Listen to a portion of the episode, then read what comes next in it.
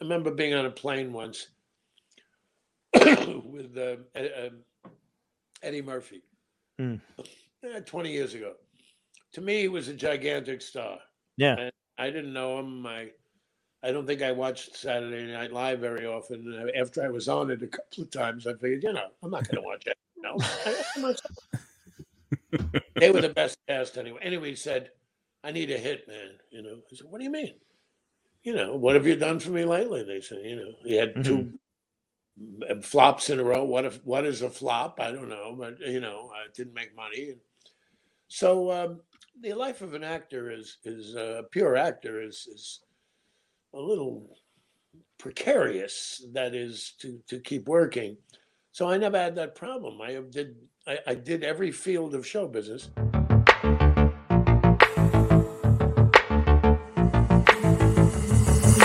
Utopia tonight.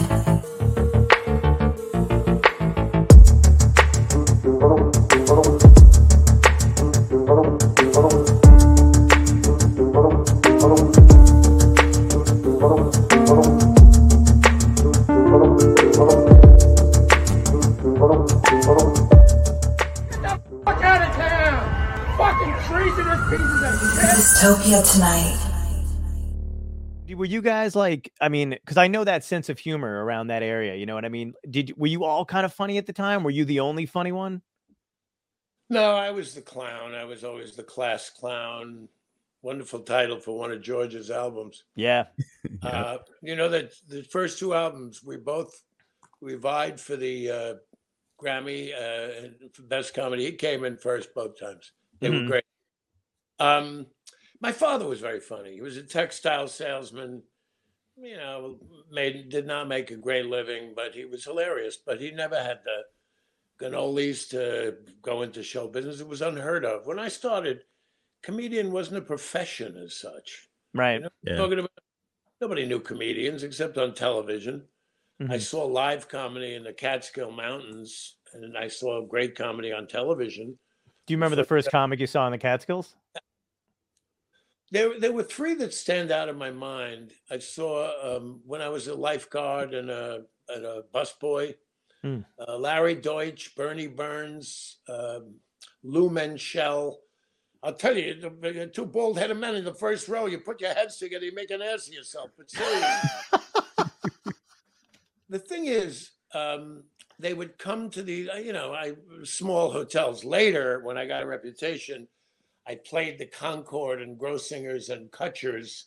Mhm. You know, big. You know, they had Barbara Streisand and Bill Co- Co- Co- Co- Co- Co- Cosby. Come on, give the guy a break. It's only he said, she said, she said, she said, she said, she said, she said, she said, she said, she said. He said, you know, the Daily News stole that line. I had been doing it. Were on then they they put it on the Daily News. Oh, the Daily. News newspaper stole my line. Unbelievable. Uh, anyway, um, uh, that, the big time that was different, but in these small places, the comedian would show up. If he had music, he'd give it to the band, who were medical students, do, working for the summer, hmm and um, you know he'd have people screaming for thirty-five minutes. Uh, so 40 minutes and for that time they forgot their troubles with their health or their children their disappointment in their marriage Yeah. and I thought Yeah. to myself, what a great way to make a living.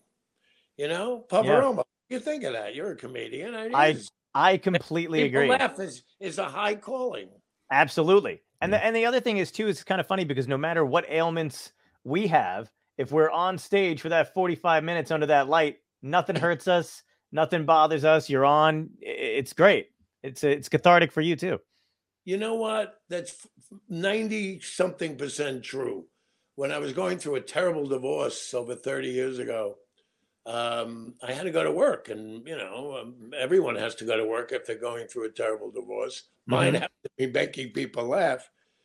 But Yeah. it is true that not only that, but physical injury. I broke a, uh, cracked my radial, a radial head fracture playing tennis the day before a gig in Fort Lauderdale, a big theater in the round. Wow. I didn't feel the pain when I was on. I was in a sling. Right. Um, after I had shoulder surgery once, it sounds like I'm, you know, my, my sister called these organ, when you get old, you have organ recitals. Everyone talks about it. Uh, I'm very fortunate. I was in the hospital once for like a- an emergency appendectomy. Right.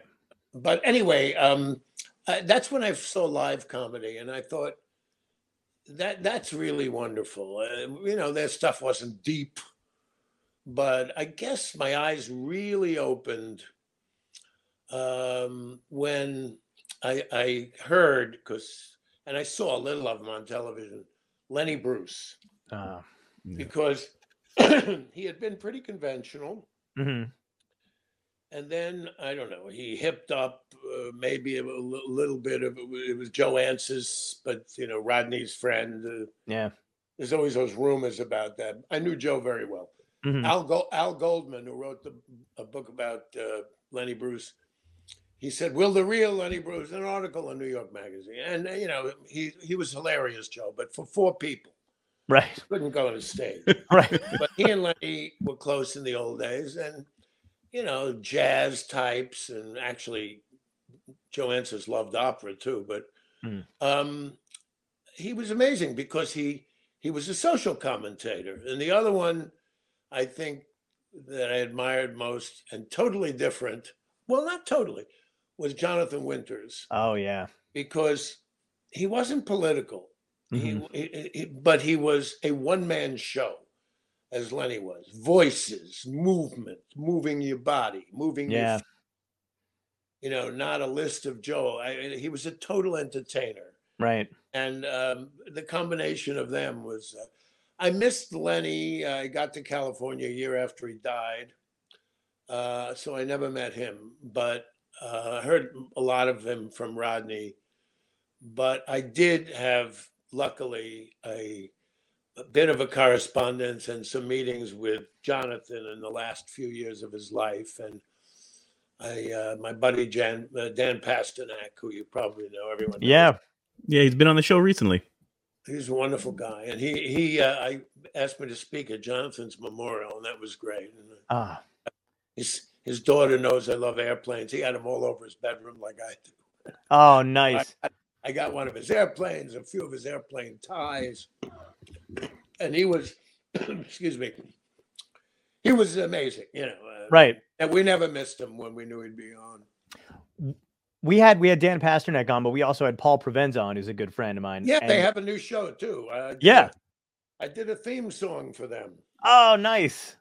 Yeah, I, I, it's uh, obsessive. Uh, you by the way, uh, it's obsessive. Uh, Comedy disorder. disorders. I mean, dy- dystopia. Wow, Oh, thank you. Right. I refreshed myself on the definition. Uh, it's you know, uh, it, it's unfortunately uh, rather. I saw your opening too.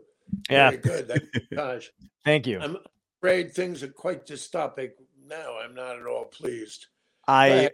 completely agree. It's insane to me that it's 20. I mean, I love talking about this kind of stuff anyway, but it's it's insane to me that it's 2022 and now the Roe v. Wade thing is in danger again and all that stuff's coming up and it's it's just sickening that it's this cyclical and I feel like you know, we're all kind of trapped in the middle here. Well, um, I'm a student of American history, although I learned, uh, uh, I majored in uh, history and political science in college. My education in history was so superficial and actually ridiculous. but I've been, the last number of years, reading ex- uh, a lot about American history Mhm. uh, right up to the current time. And there's always been a certain amount of bad blood. I mean, even George Right. Washington was a, above it supposedly was was castigated by uh, enemies in the press Mhm. uh, towards the end of his administration. But there was a certain comity based on the the delicate balance of the democracy, which was tested mightily in the Civil War. Mm. And that's the thing that I was so ignorant about. The Ah. the Reconstruction period. All these stats, I never knew until last year, two years ago, that Fort Bragg, where Mhm. every new troop goes on the East Coast, is named after a Confederate general. Yeah. Traitors. T R A I T O R S. and everyone called them traitors after the Civil War. Mhm. Had Lincoln not been assassinated, he was very accommodating, wanted to heal the wounds. These statues and all these Confederate things are in the 1890s and 1920s. Right. 1826, you know, six million Klansmen marched in Washington.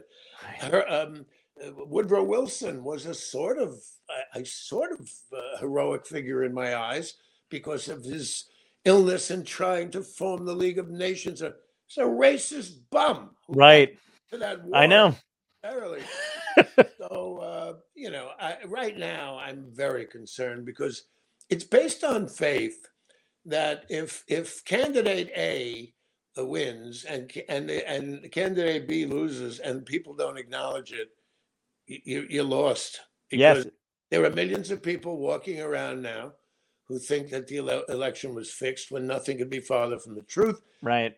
is was thankful that um, Trump did not have Hitler's chops, but it, it amazed me how uh, easy it was for many people to follow him and worship him. This Yep. rather, you know, this this huckster, this who had to pay millions in fines for shitty universities and shitty uh, products and Yeah.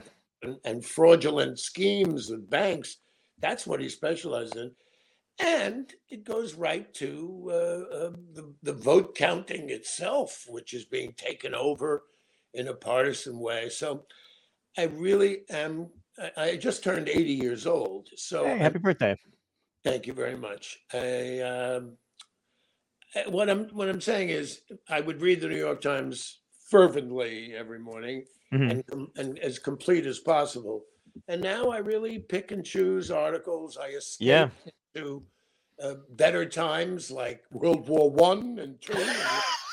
I'm serious. Uh, I believe you. Yeah, I know what you mean. at least they were we we should learn you'd be amazed i just finished a book called the daughters of yalta the last conference that roosevelt stalin and churchill had it and uh, not stalin but uh, churchill and roosevelt brought their daughters Mm. and averell harriman who was the ambassador to uh, uh, russia at the time and who was you know a, a- multi-billionaire you know and Yeah. State Park up here, around here, and, and he was governor of New York. He brought his daughter. Anyway, how these same names of places, these same uh, military dynamics are repeating themselves Yeah. today. Right. You know, that, that's very disconcerting. It is. You mentioned, uh, uh, and I'm going to shut up in a second because you, you, you guys are interesting too. I'm more interested. Um, you mentioned uh, Roe versus Wade. Yeah. apparently no one denies that states will be able to uh, allow abortion which is the saving grace this does not help all of the poor people who can't travel and all that um, I, I just think that uh, it's sort of barbaric uh, especially the cases of rape and incest Right. and, it's incest. Um, yeah, like one of these senators, you know, some murderous rapist impregnates his daughter, and they're going to Yeah. make carry to term and all the, you know, the thing. And anyway, when you talk about innocent fetuses, one of these southern yokels who was a congressman who happens to be a doctor, there's unfortunately a lot of them. Yeah. We're short of doctors. We have too many congressmen. And he said, "Oh, they're viable very early. They're Yeah. I'm paraphrasing, you know, but they're viable early. Why? As early as uh, just uh, eight weeks. We see a male, for example, we could see a little male baby pleasuring himself. you want to talk to me about innocent fetuses and Right. jerking off? right. Anyway, that's why certain babies are born blind. But seriously, I mean, really, I, I uh, somebody took a, a jar with a fetus in it, you know, uh, to a TV show. Would you do Mhm. that with a grown human being? Everyone's worried about fetuses. We're worried about fetuses. How about if we call them when they're born? We don't give a shit about them. The way their meals when they can't. Their parents are, uh, you know, uh, meth addicts and they don't have enough to eat Sure. So if we called them post fetuses, Right. would we would we make more headway? Take You know what? I, I- you probably would, but as long as those post fetuses aren't black, gay, trans, uh, bisexual, you know, as long as they're not any of those things, they'll give a shit about them. Well, they're terrified. The fact is that, um, you know, I mean, the, the list is endless. The the trial of Oscar Wilde is heartbreaking. This brilliant man, Mm. the guy that invented the computer, the Englishman. It was illegal homosexuality. Yeah. 1947 or eight, whatever. Oh yes, I can't think. Well, maybe no, wait later than that. Um, Yeah. it, it, you can get a death in certain places for it, Sure. and uh, this pretense that it's that it's some choice. Let's Right. see. I, I should I be gay? I'll be neater if I'm gay, or I'll play better. I'll throw better a baseball if I, you know, if I'm straight. I mean, every one of these peop- hypocrites has a cousin who uh, oh yeah. married and, and and lives in terror of Yeah. being out. You know, so Or they themselves, for the most part. Y- Yes. So it's wonderful that I mean, if you believe in God, I am definitely the jury's out for me. yeah. But, um, he created he created these people, but Michelangelo, bad person. I know, know, right? Yeah. And Um, the, and the, and like all these all some of these republicans need is a bathroom stall and some good hamstrings you know what i mean and then they'll figure out if they're yeah oh yeah, that that's guy- it I had a bit about him, and I have to start remembering my bits again because I'm gonna start working soon. oh, i can't wait man First time in over two years. nice Uh, what's his name? Larry. Uh, oh yeah senator from, I- from Idaho. yeah yeah yeah um anti-gay guy, and, and uh, he, I mean, he wanted a, a, a- an amendment to the Constitution of Idaho. Right. He was caught in the men's room at Minneapolis Airport right with his foot extending under, unfortunately for him, a deputy sheriff. You know, I mean, this guy wants to have sex right for privacy and comfort. This guy wants to have sex in the one place I want to get out of as quickly as possible, an airport men's room. yes Take a leak in LaGuardia, you need galoshes. okay? right I mean, hair and shit, and they put bowls of, they blow their nose and put it in the urinal. yeah Disgusting. I, I that's the real reason they don't want to have any trans people in the men's bathroom is they want to make sure when they're putting that foot under there it's a man they're getting and not anybody else It's true. That's the real reason. It is kind of, you know, you know what the craziest thing to me is too, and I feel bad we can get off uh, politics, but the craziest thing to me is that people kind of get surprised by the fact that this is reoccurring again, and it's like, you know, because they'll be because I've seen celebrities like since this has been announced going like, this is the time to remember to vote, and it's like, dude, I don't know if you noticed, but we did vote, and our guy won. And this is still happening. It's not like it's not like there was some. It's not like the Republicans just were quietly doing this. They were really vocal about it, and our side dropped the ball. And it's like, what are you waiting for? Gal Gadot to sing "Imagine" again? Like, what the fuck are you guys waiting for to do? You know, it's. I think really you have a very good point. Um, I do what I can. Nobody's listening, but I do what I can. uh, I, I used to be a cigarette smoker, Hmm. so I have uh, chronic bronchitis. It happens to be acting Oh. a little, so I'm I'm not sick, or it's, it's just uh, I'm going to die shortly. Don't say that. Oh, you bring a good point. Uh, the, the the good things that happen from progressive thinking Hmm. uh, are. Uh, I mean, ask these people. You want to, you want to lose uh, Social Security when it came? Oh my God, communism, Social Right. Security, Medicare. Oh my God, communism. oh, seatbelts. Oh my God, it's a nanny world.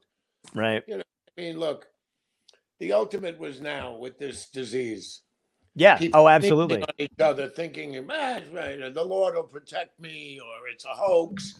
They're injecting us so that we'll uh, be, uh, you know, we'll, they can control our minds. Look, Yeah. uh, the the the um, legislators who are doing this damage are behind the people they're representing. Mm-hmm. The overwhelming majority of Americans believe in the right to abortion Right. the majority of Americans want to leave gay people and other people alone. Right. And here they are going into the libraries, the ignorance of it. it. It's just heartbreaking to take, you know, these wonderful books out because of one uh, of line and all that. But I do not hold with what some comedians say that everything is so censored, politically correct, and all that. You know what?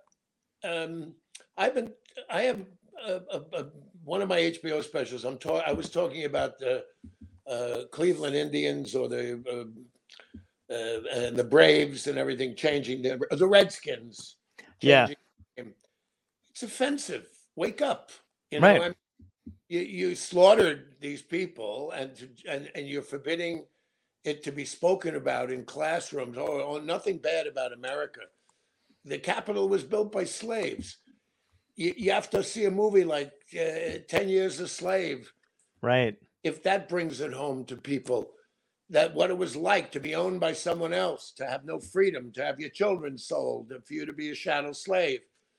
It started, you know, S- South Carolina almost uh, prevented America from starting because of their their horrible attitude during the Constitutional Convention, and there they were the first to. Uh, and now you have Lindsey Graham, Yeah.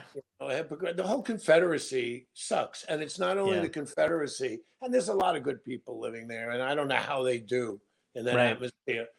But you know, uh, it just it- people don't want to be bothered. They're not. Nobody knows civics. Nobody knows how the government runs. Right. These people talk about 1776 and this and that.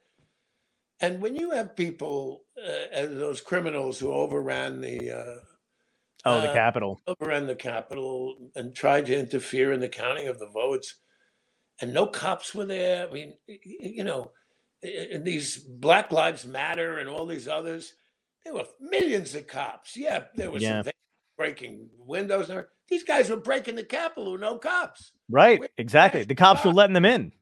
Well, Trump was the president and he approves. And we've heard elected officials who are supposed to be respectable members of this of this of this society and uh, and, and American citizens saying these are just victims. It was a red flag operation. so that's like uh, book burning in Nazi Yeah. Germany. Like uh, Stalin was uh, just wor- the worst. Uh, you know, it's funny. This, this kind of book was a beauty. When they come out of a long meeting, Roosevelt wheels out, and and and Churchill comes out, and Stalin comes out running because he has to take a piss. and the ambassador, Averell Harriman, shows him the, the nearest lavatory was a sink because the Soviets took this old building that had been bombed. Anyway, right. um, uh, it, it just it, it- black is white, up is down. It's a little scary. It is absolutely, and it's and it goes back to like I mean, you know, I can I can tie it back into the comedy thing, which I appreciate because this is kind of what we're trying to do here too with the dystopia. I like, you know, that intro is kind of everything that's going on in the world and what's going on in my head, mm-hmm. and then I feel like, you know, we get to mm-hmm. kind of talk about it here, break it down, and then and then shift to whatever the hell we want to. Same thing as doing you know comedy on stage for about an hour and whatever. You get to kind of escape it, make fun of it, make light of it, and then you get to go back right out into the world and suffer through it. Well, it began, you know, while I was still uh, before the pandemic. Uh, Trump wasn't funny anymore. I mean, Right. Saturday Night Live did a good job, and I was doing a couple of episodes of Will and Grace. Um, uh, I worked with Alec Baldwin in one of them Yeah. before the shooting. You, you think he killed her? I mean, eh, whatever No. you think about Baldwin, and, and everyone doesn't think good things about him. But I remember telling him, what you're doing on uh, Saturday Night Live, if you Mhm. did it in Russia, China, Iran, Turkey, Hungary, you'd be in jail. Absolutely. And the fucked up thing is Trump wanted him in jail for it. I mean, how many times did he try to sue SNL? Yeah, I mean, it's beyond, you know, and it's Comprehend. crass and uh, and and untruthful, and his children are carbon copies, and Yeah. just wonderful not to have to see him on the screen every night. And Oh, you know, I don't know what the Elon Musk thing is going to mean. I don't like the signals he's putting out. I don't like one person owning so, something. me like- neither. It's really messed up. That's that's the craziest thing. That's another scary element to it is that you don't people I think are just starting to realize how much billionaires or these guys that are even close to like a trillion being a trillionaire situation actually run our lives. What is it? Like five richest people in the world and they own like sections of the country and these like for one billionaire for Elon Musk to run an entire social media network and then privatize it. It no people should be terrified by that just because you know, I mean, his whole freedom of speech thing has nothing to do with freedom. Everybody did have the freedom to talk on Twitter, and they had some guidelines and some rules that you had to follow. But for the most part, people said whatever the fuck they wanted to say, true or not. Oh, you know, you just couldn't you just couldn't incite violence. I think was one of the main things. Also, uh, I think COVID misinformation. They Yes, to- COVID misinformation as well. I wish they would have taken, but even then, it took a long time for them to get that shit together and get it off there, and they needed to. So you know, I mean, it was bottom. The bottom line is everything. You know, not since Teddy Roosevelt uh, trust busting, which was the really first instance of the government grossly interfering in uh, uh, in in private industry because monopolies was so powerful. yeah, Um, what what's the stat? Forty years ago, um, the average CEO made I don't know 18, 20 times more than Right. now Yeah. it's thousand times more. yeah, And Golden parachutes. You know, I remember uh, my friend Michael Fuchs, who had a lot to do with. You know, I was the first HBO performer, and I did right. and it was primitive then. They didn't have a lot of subscribers, and he really made it grow. Um, he was eventually fired by uh, Levin, his superior, Hmm. felt he was creeping up on. He really wanted to be president of the company. It would have been a great president. Levin Right. turned out to be disastrous. He combined with AOL and Oh yeah. HBO and Time Warner lost a lot of their pension. Right. Yes, uh, he got a golden parachute. He got fired, and he was angry, and I don't know how many millions. So they Right. Game, they all have a game going like that. Yes, it it is. It is, and we're all caught in the middle, and it's insanity. Do you? What did you think of? uh I mean, you. I'm assuming you kind of watched that Oscars or were forced to watch the Oscar with the slap. I mean, that that was interesting to me for a couple reasons. One reason because liberals spent we we spent four years talking about the rhetoric, the violent rhetoric of of the Trump administration, right? And and the kind of precedent that was going to set, and it did set. You could see it statistically.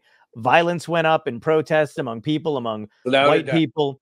But then, but then to have you know the four years of Trump finally gone, and then to see another guy like a celebrity supposedly we don't know if he's left leaning or not we can make assumptions or whatever but to see that group that crew witness an assault a physical act of violence and no one in the room did anything did that blow your mind i mean that that blew me away Well, I don't watch the awards of any kind because Mm. I'm not in them.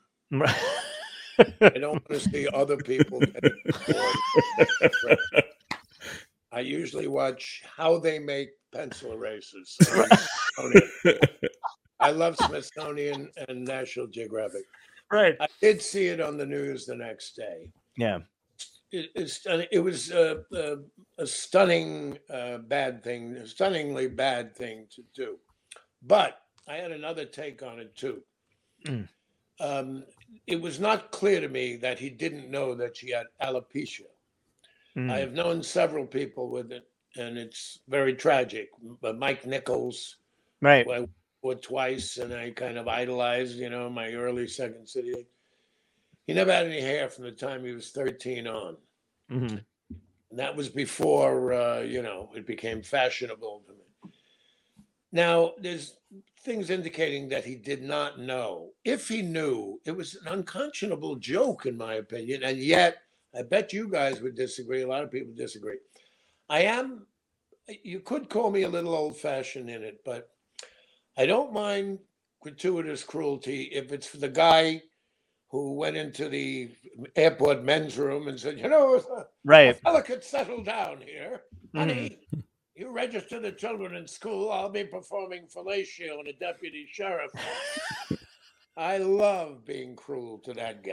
I right right Someone had, if someone had to have toilet sex by, by uh, uh, you know, with the other person's consent, that's their business as long as they don't hurt anybody mhm, but gratuitous cruelty. For example, I'm a newcomer. My my son, when he was uh, 20 or 19, tried to turn me on to Family Guy. oh yeah Playing oh the baby, blah blah blah, and all that. I love Family Guy, mhm, but there are times that they startle me with their uh, tastelessness. I remember very well the day President Kennedy was assassinated. Oh. To see a bullet go in his head explode, to see an Anne Frank joke. Yes, he does Jew jokes, but Mhm. he does this, you know, black jokes and Italian jokes and everything. There's a lot of tastelessness, but they, even then, there's a border Mhm. in of of so, it's just any you can't censor. You censor with your pocketbook or your, Yeah. your channel changer or whatever but you know just I, I, I hate really bad taste stuff because the holocaust obviously happened for just just take the holocaust for example the largest genocide in, in in world history. Um and and uh there are people that not only deny it but most people have know nothing about it was Right. went all over the world asking people don't know anything about it so anne frank's torment and she wrote about it an exemplary girl who was murdered you know that kind it was a hell of a joke but Right. was you know i it- to me too far so if he knew that she had lost her hair through a disease Mm. I would say it's still no, absolutely no excuse for him to go up there. And first of all, he laughed instantaneously. She was appalled. He looked Right. at her. Suddenly, he decided, you know, he's going to do something. And um, you're right. It, it was a terrible, terrible thing to see Mm. in a country which was spawned in violence and continues to be violent. Right. Yeah, it was wild to me. I don't know that I, I think the same thing. I don't know that he uh, people have been saying that he had no idea that it's not like a thing that was apparent, but something just came out the other day which I found interesting. She has not been diagnosed with alopecia. So she diagnosed herself with it, which is why she wasn't taking it like you know what I mean? Like she kind of just announced it on her podcast and and and said she had had it, but it, That, I mean, those medical things are kind of confidential. they are. Yeah, somebody had I read it in one Why of the I'm claim they have such a terrible thing. yeah, I I, uh, my old, my friend Christopher Reeve, poor Superman, yeah. who could be more unlucky? He fell, uh, uh, you know, three feet from a horse and he couldn't move. He did my uh, my television show, and he had blotches coming out. And then by the time he was disabled, I used to do some shows for the uh, foundation he, he founded. He was completely bald. Wow. And, and before that, a handsome guy, big clumps coming Yeah. out. You know, my old manager's daughter never grew hair past the age of three. I mean, it's It's terrible. So- yeah. That's the thing. It is it is a terrible thing. And somebody had basically they were they were just talking about it because she, she had pointed out all this stuff I think online where she had had it's a very weird thing, man. I watched it. There was a couple doctors that um one of the guys has alopecia and he's this very outspoken advocate for it. He does charity events for alopecia. He he's a doctor in the field. And um she had you know on that video that she had had she had had like um a line i guess on her forehead. And he was just kind of going through the whole thing. It's like that's not what happens when you have alopecia. Um she like clearly has a lot of stuff. And it's interesting because when you look him up i mean i, I don't know either way i'm just i just find it interesting that a like guy. A guy is looking at a picture of her and saying, I no know- no like a video that she had posted where she was showing where she had whatever and it was I don't know like why anyone would claim, you know. i don't know either but I mean, with the I- thing I'd was like is to announce right now I have syphilis. Okay, Right. I think it was. I, well, I think it was. I think it was more like. Well, well, I, I think it was more like more to the more to the to the kind of psychotic behavior of Jada Pinkett Smith in general. She's kind of an egocentric person, and she had eyebrow surgery done recently, like an eye lift, and she didn't want anybody to know she had it Uh, done. Okay. So it was like, so I think she didn't really look into what it was necessarily, and was like, "Yeah, I've got out." You know what I mean? Like, like a fuck. Like she's nuts. You know what I mean? I think she's just nuts. well, Um, Um, I, I uh, was in a movie with her, although we were not in the same scenes. But Hmm. He came to visit, um, shook hands with him. I don't know. Uh, it was called uh, uh, "Reign Over Me." oh, great movie. Yeah, no one paid Mike- attention to us. Mike Binder was just on a few weeks ago. He's great. Oh, he, he was he's terrific. Yeah, great guy. Mike Binder. I was I kept an apartment in L.A. I, I never really moved to the West Coast. I, I used to keep an apartment when I used to do the Tonight Show a lot, and uh, I guest hosted for Johnny and so forth. One day I'm driving home and I realize somebody's following me, and it's a and it's a cul-de-sac where Mhm. my garage is for the apartment building. And I I was an idiot because I, I sort of just I got out, slammed the door, Hmm. you know, and looked tough and said, "What the fuck are you? Fo- are you following me?" And I didn't say what the, I said. Are you following me? When I, I know I'm sorry, Robert. My name is Mike Binder. I'm a comedian. Uh, oh my god, that's I great. love the way it worked, and it was a wonderful movie. And Adam Sandler was, was brilliant in it, but no one Yeah. because he wasn't being an idiot in the movie. you know? yeah, it was a beautiful movie. Don Cheadle was great in it. You were great in it. Yeah. Uh, can I tell you another movie that I love of yours that Mm. I that I don't know that it got the proper attention? A Nora Ephron film, Mixed Nuts. One of my favorite Christmas yeah. movies ever. Yeah, it was Madeline. Madeline Kahn was one of my earliest, my two best earliest friends in show business, both dead. Madeline Kahn and Peter Boyle. Yeah. Madeline, I knew from when her mother was a voice teacher living in Queens. Um, we were really platonic, except maybe a couple of times. in the, the great, the great um, sexual revolution of the '60s, Ah, late '60s, early '70s. Oh, what a revolution! So much more fun than the Bolshevik or French Revolution, and I, it was so much safer. It was before AIDS yeah. and it was just you know uh, birth control pills were as ubiquitous in a woman's purse as car keys and and you know no AIDS. Remember the good old days of syphilis and gonorrhea? Things you put your arm around. I dream about though. I didn't get to experience it, but I would like to go back.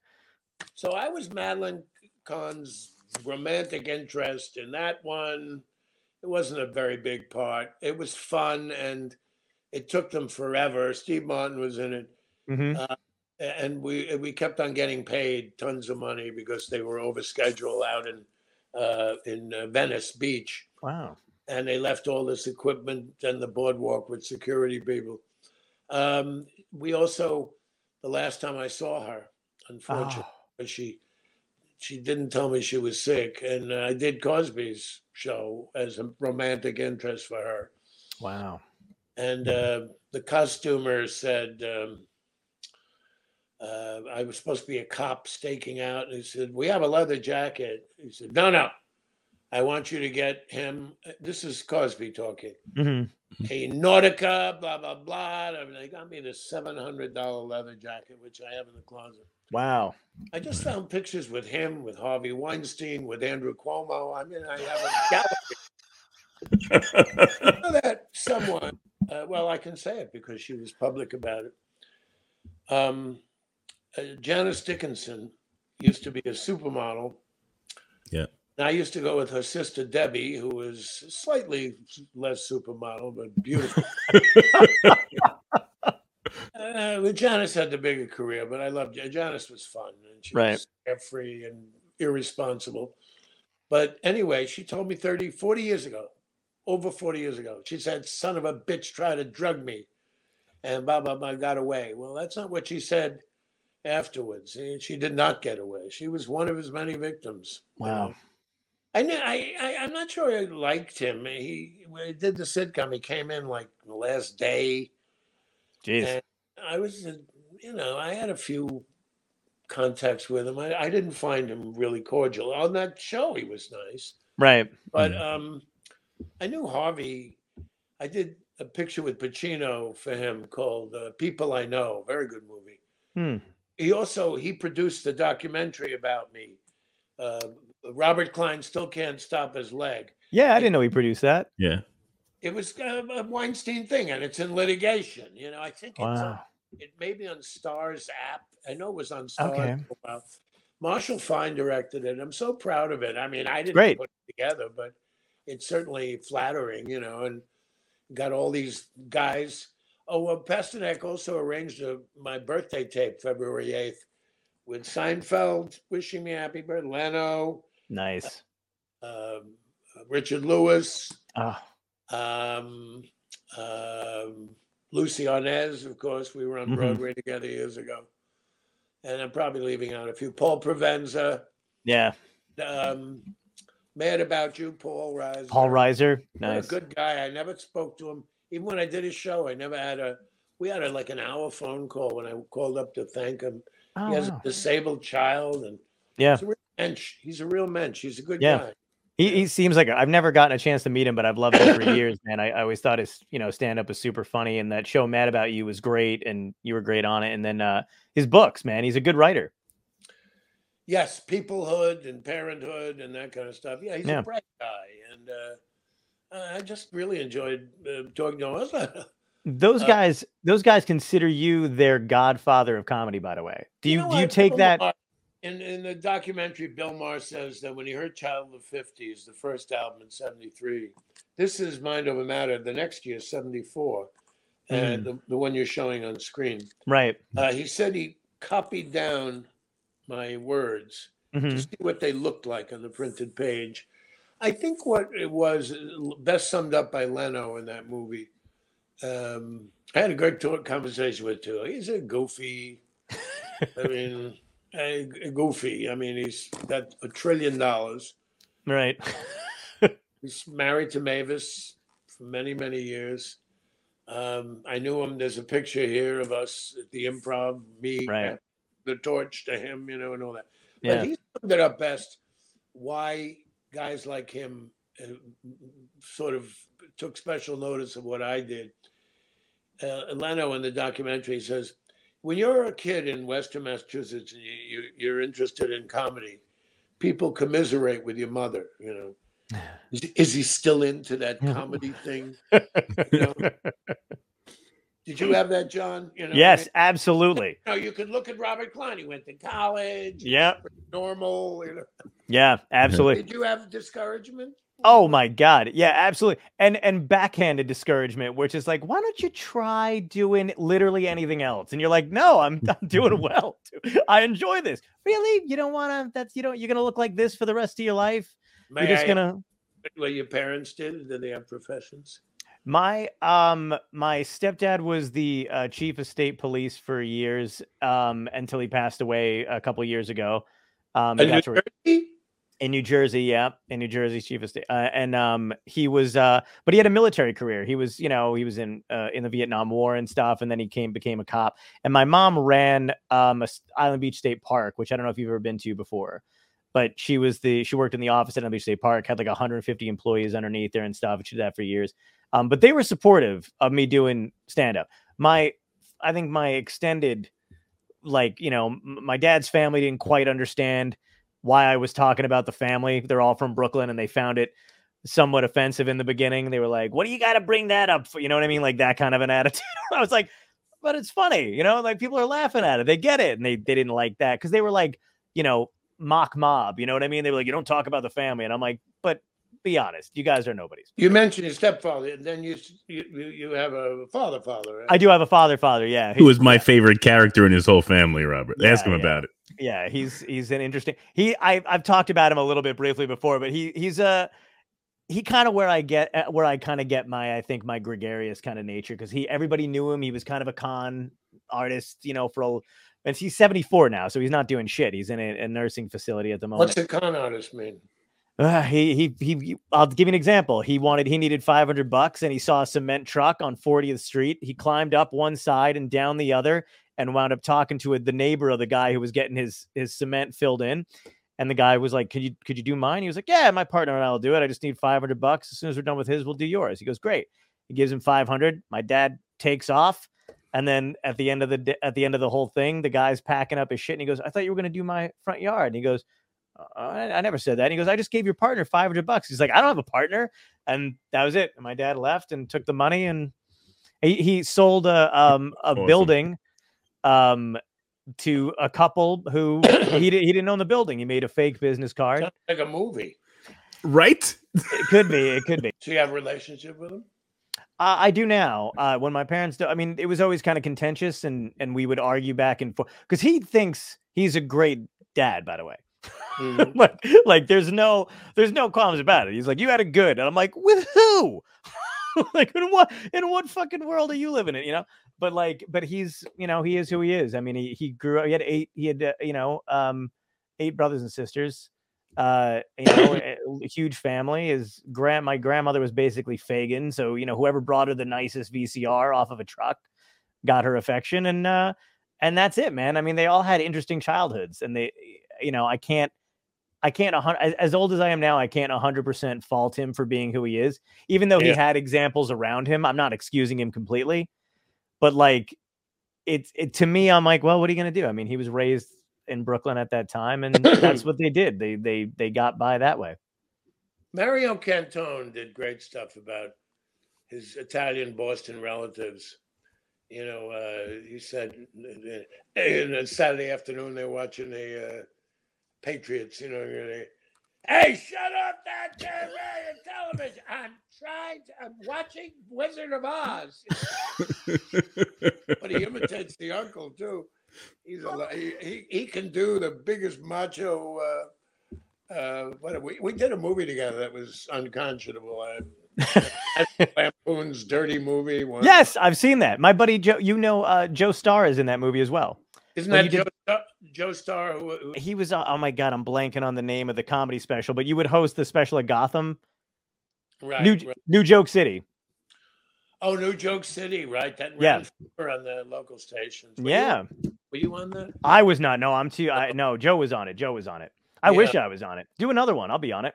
Well, there were fifty-five of them, or something like that. Oh yeah, there was a lot. Yeah, I mean, I had stand-up, sit-down comedy. I used to go down to Orlando to the Yes. property, and uh, I had a talk show on USA Network in '85 and '86. I used to love that. By the way, I used to watch that when I was a kid. Well, um, you know, uh, they they were trying to find their identity. They're still trying to find their identity, USA Network, but I thought I you I thought you meant the people you were interviewing, and I was like, really? That's interesting. We ran two years. And to give you an idea, we were replaced by the real estate seminar. You know, the Dave Del Dotto cash flow method, in which Dave shows how the cash flows from your bank account directly to Dave's. You buy a building for a dollar like your father, you know. Speak, speaking of a con man, that's how I know John does not fall from the tree It was because he would have leaned but- right into it. Oh, I know. If I would have, my, my friend always used to say I got my dad's powers, but I use them for good because I, I do like to talk to people, and I do have Mm-hmm. whatever whatever whatever thing that you're supposed to have in your brain that says do not approach people you don't know is burnt out in mine completely. Well, you sound very smart. Thank you. I appreciate that. I sound yeah. I I'm trying to yeah. You're, appreciate you're, uh, uh, you're uh, uh, extremely articulate, Thank you. and uh, you, you make sense. Uh, yeah. So um, go ahead. Well, uh, Oh, I would. Well, the the the other thing I was going to say too, because you were talking about the interviews and stuff they used to do too. Do Yeah. you you um one of the other specials that you hosted? I have it on VHS. Oh yeah. Go ahead. Uh, is the um oh my god, I don't know. It's not evening. it- It's the improvs. Like I don't know if it was their 25th anniversary special. It's you 15th. 15th. You, Paul. Rodriguez, Martin Mull, Robin Williams, Billy Crystal, Richard Lewis. Exactly. Y- This and you hosted the whole thing. Richard Lewis was in that. Yeah, I guess he was. Um, Yeah. Paul Rodriguez, yeah. Um, I'll tell you a funny story about that quickly. you know, a lot of my career, um, I mean, there's just no two ways about it. I was involved in very primitive, you know, they called it comedy, the comedy channel. And I was a consultant. What should they have on the comedy channel? hmm and my HBO special in uh, 75 or for the first one, five, was the first um, uh, original programming that wasn't a movie, Right. HBO, which was the only network of its kind. Right. So um, the uh, wait a minute, I got lost. there. Oh yeah, you was talking about uh, uh, uh, that show you saw. Right. So anyway, I, I get this. I also did, in, in, besides my one man shows, nine of them. I did a few other shows for HBO. They asked me to host this thing, and there was a big uh, uh, disc, uh, transmitting disc out on Melrose at the uh, LA Improv, and I'm the host. hmm And in case it was going to be live Saturday night, but we worked Thursday, Friday, and Saturday, Wow. and they taped them just in case the live transmission broke down or something. wow. You understand? So we taped Thursday, Friday, and then the regular show Saturday. Mhm. so um, uh, I uh, I happened to I introduced and uh, so and so so and so off the teleprompter, and I go Paul Rodriguez, and I jumped off my stool and I go like a West Side Story, a boy like that he killed your brother, a boy like that he killed everyone," without a beat, you know, stop, a big laugh. Right. Rodriguez comes on, does his shtick, and um, it was you know a good show. They, it was a good rehearsal, and they taped it. Mhm. Next night, I figured that worked. I'll do it again. You know. Uh, Paul Rodriguez. Suddenly, Robin leaps off his stool, goes, "A boy like that, he killed your brother." Robin, what are you doing? um, That's great. Talented, but I long after I was gone from the uh, East Coast Improv. Mm. Um, I mean, I, I I thought he was a really lovely, wonderful man. I liked Yeah. him very. He had a good heart and a tremendous talent.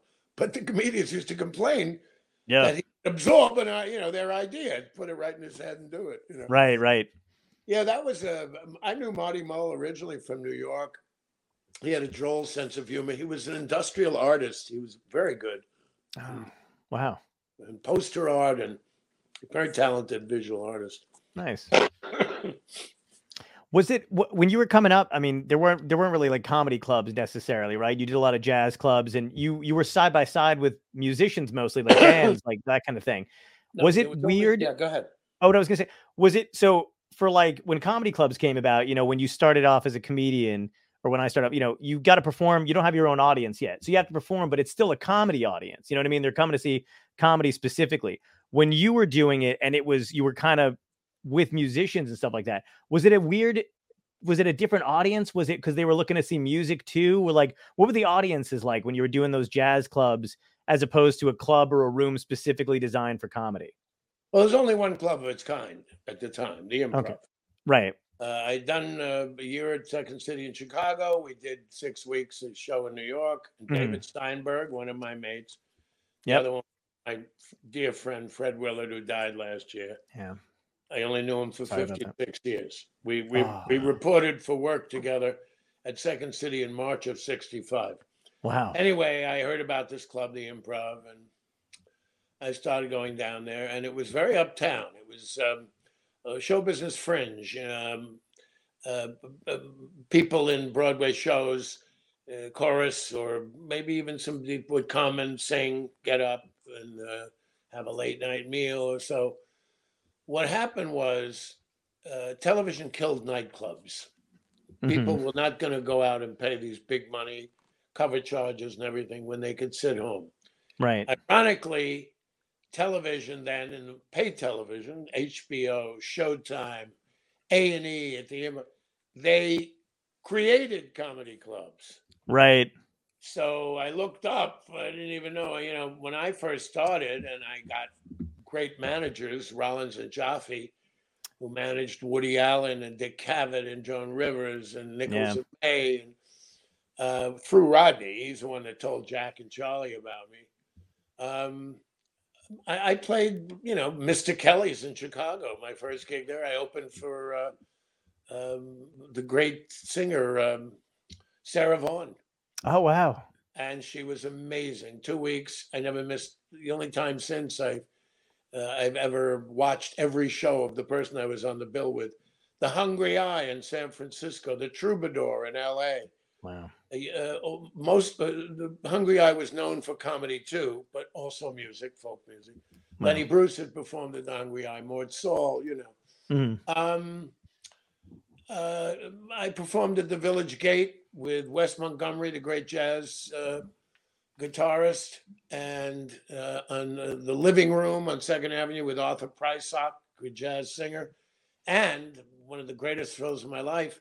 I opened for the Modern Jazz Quartet at the Village Gate. They were like the royalty of jazz to me. They were much bigger in Europe than here. Um, they loved me. Hmm. Uh, They thought it was I, I I was not too hip for the room, so to speak.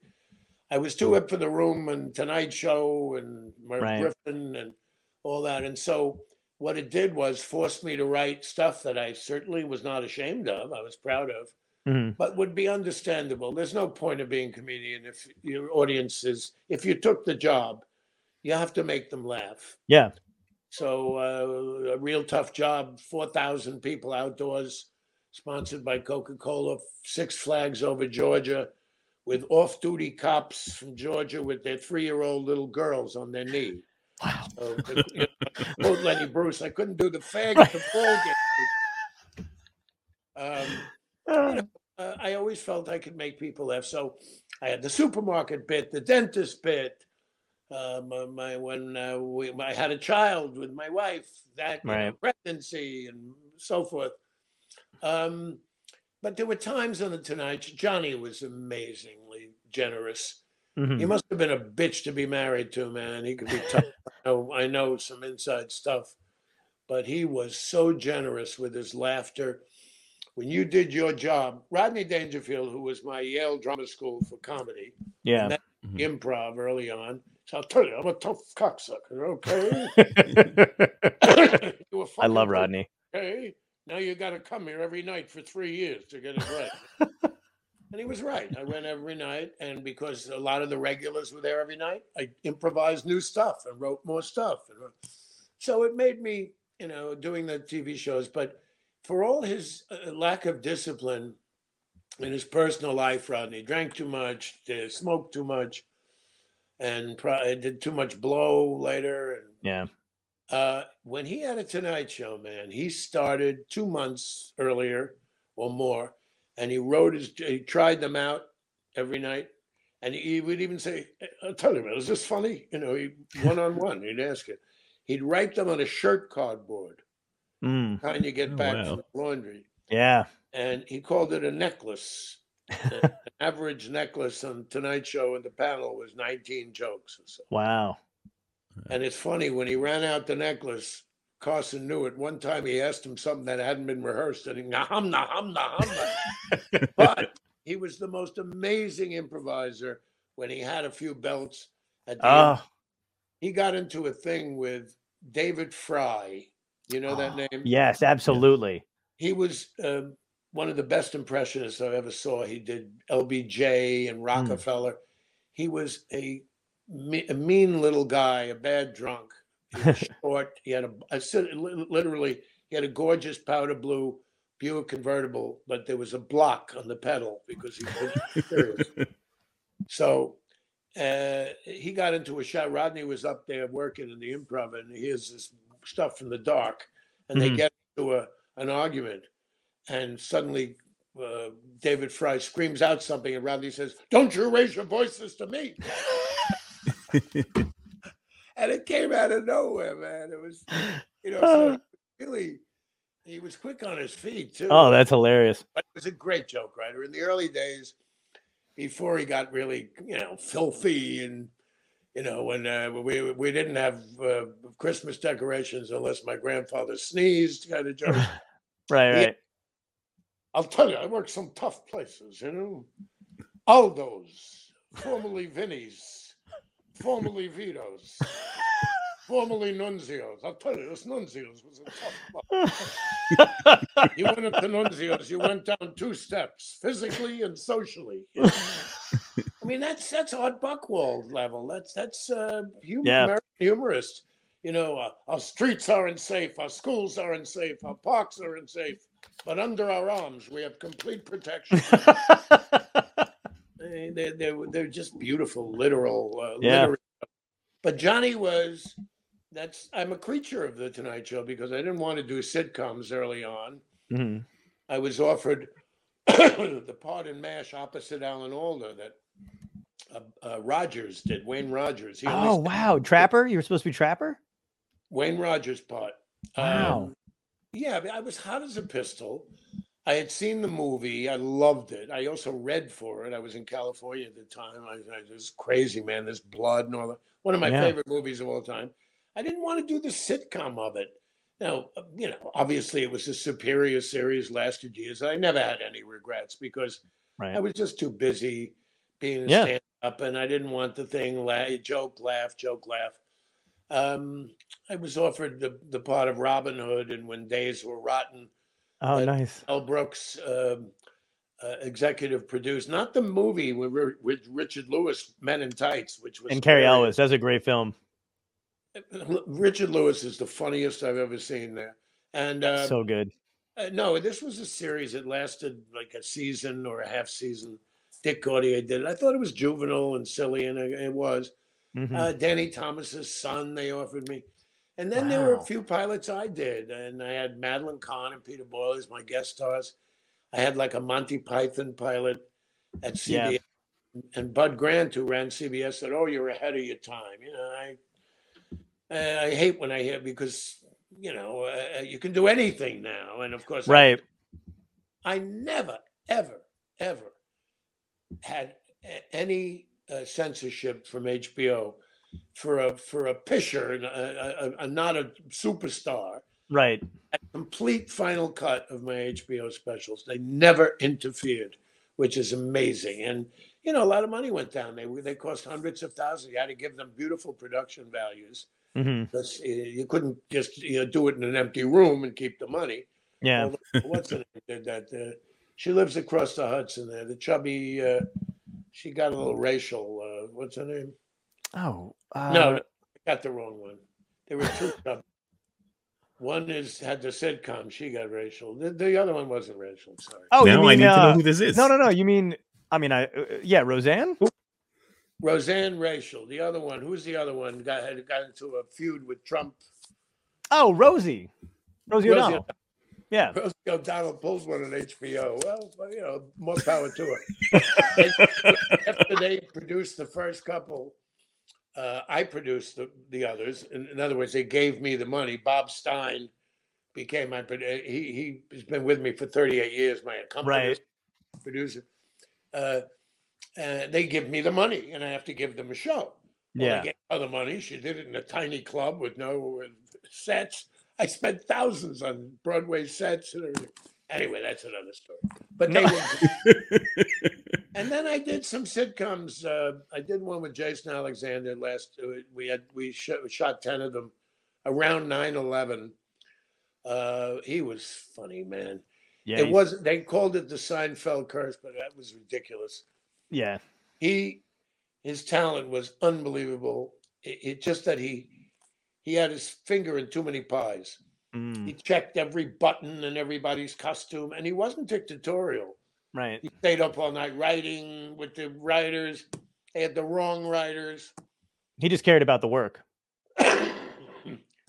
Should have had better. When you, you have his kind of talent, you and he's the star. You, you may, let him concentrate on what he does best. Right. Uh, and then uh, more recently, but still nine years ago, whatever it was, I did one at CBS. That was an ABC for Les Moonves uh, after he raped me. No, I'm kidding. Uh, it was called The Stones with Judith Light. And, oh uh, yes. there's a kid, the, the uh, Canadian kid came out of that. Your your generation, terrific actor, funny Yeah, I actor. can't think of his name, but yeah, I know. I remember. Jay Barris Barricole. Baruchel, yeah. He Jay Baruchel is amazing. He played my son. He was so funny. That was a good show. you know, uh, what am I going to do? That was Jenji Kohan who cut her teeth on that, hmm and her brother, uh, you know, the team that was doing Will and Grace, and the other. Um, and then she did Orange is the New Black, and she did. Right. Heat. You know, ours was more bland and conventional. she does the real hot stuff, unfortunately. But at that at that point when those shows were working, when and they didn't when they didn't work out, were you happy to just go back to doing stand up, or you were like, I really want a sitcom? you want to know the truth? It was in California, both of those. Ah, okay. And I always, the last time I had the power to insist on it being done in New York, I did an ABC pilot called Father's Day. We did it right Ah. the Ed Sullivan Theater, which is where Letterman and now Colbert was. hmm At the time, it was a series with Jane Curtin and Susan St. James. Uh, forgot the name of it. And you know, we used their uh, studio to do it. Uh, they were going to do it in California, and I told them I won't do it unless they do it in New York, and Mhm. they did it in New York. Wow. That was the end of my clout. Um, you know what? I'm an honorary Angelino. I've been through two major earthquakes, the major earthquakes, just by coincidence, 73 and 94. Jesus. And I, I just always feel I have lots of friends there. I just feel alien there. I feel lonely there. I, you know, I had to rent. I rented. Me too. You know, I, I- I just, I prefer the East Coast. Uh, I live, you know, like 40 minutes from Times Square up the Hudson River Valley. I just gave up my apartment I had for 20 years. Why? I wasn't using it. Um, It was expensive. I could have stayed there. I would have. I would have taken it. an incredible view of Central Park. I could see LaGuardia Tower. Wow. Lincoln Center area. It was beautiful, but um, and it came in handy working in New York, of course. Yeah. but- So uh, I don't know. I, I- wrote that one book. It's I'm very proud of it. It's it really should. It Oh, it's- ends 25 years old. Yeah, I it's a great, great book. You know, I've written some articles and I, you know, I've written some forwards for other people's books and all. I really, it's the one thing I'm regretting that I'm not doing more of now. But um, Writing? I I am uh, reading and I just escape into it. I've never read some. I always had a book. Now I'm. Uh, I I do it on my iPad, which is how I'm seeing you now. Uh-huh. Um, I, I never thought I would because of the feeling the book. I have, I have.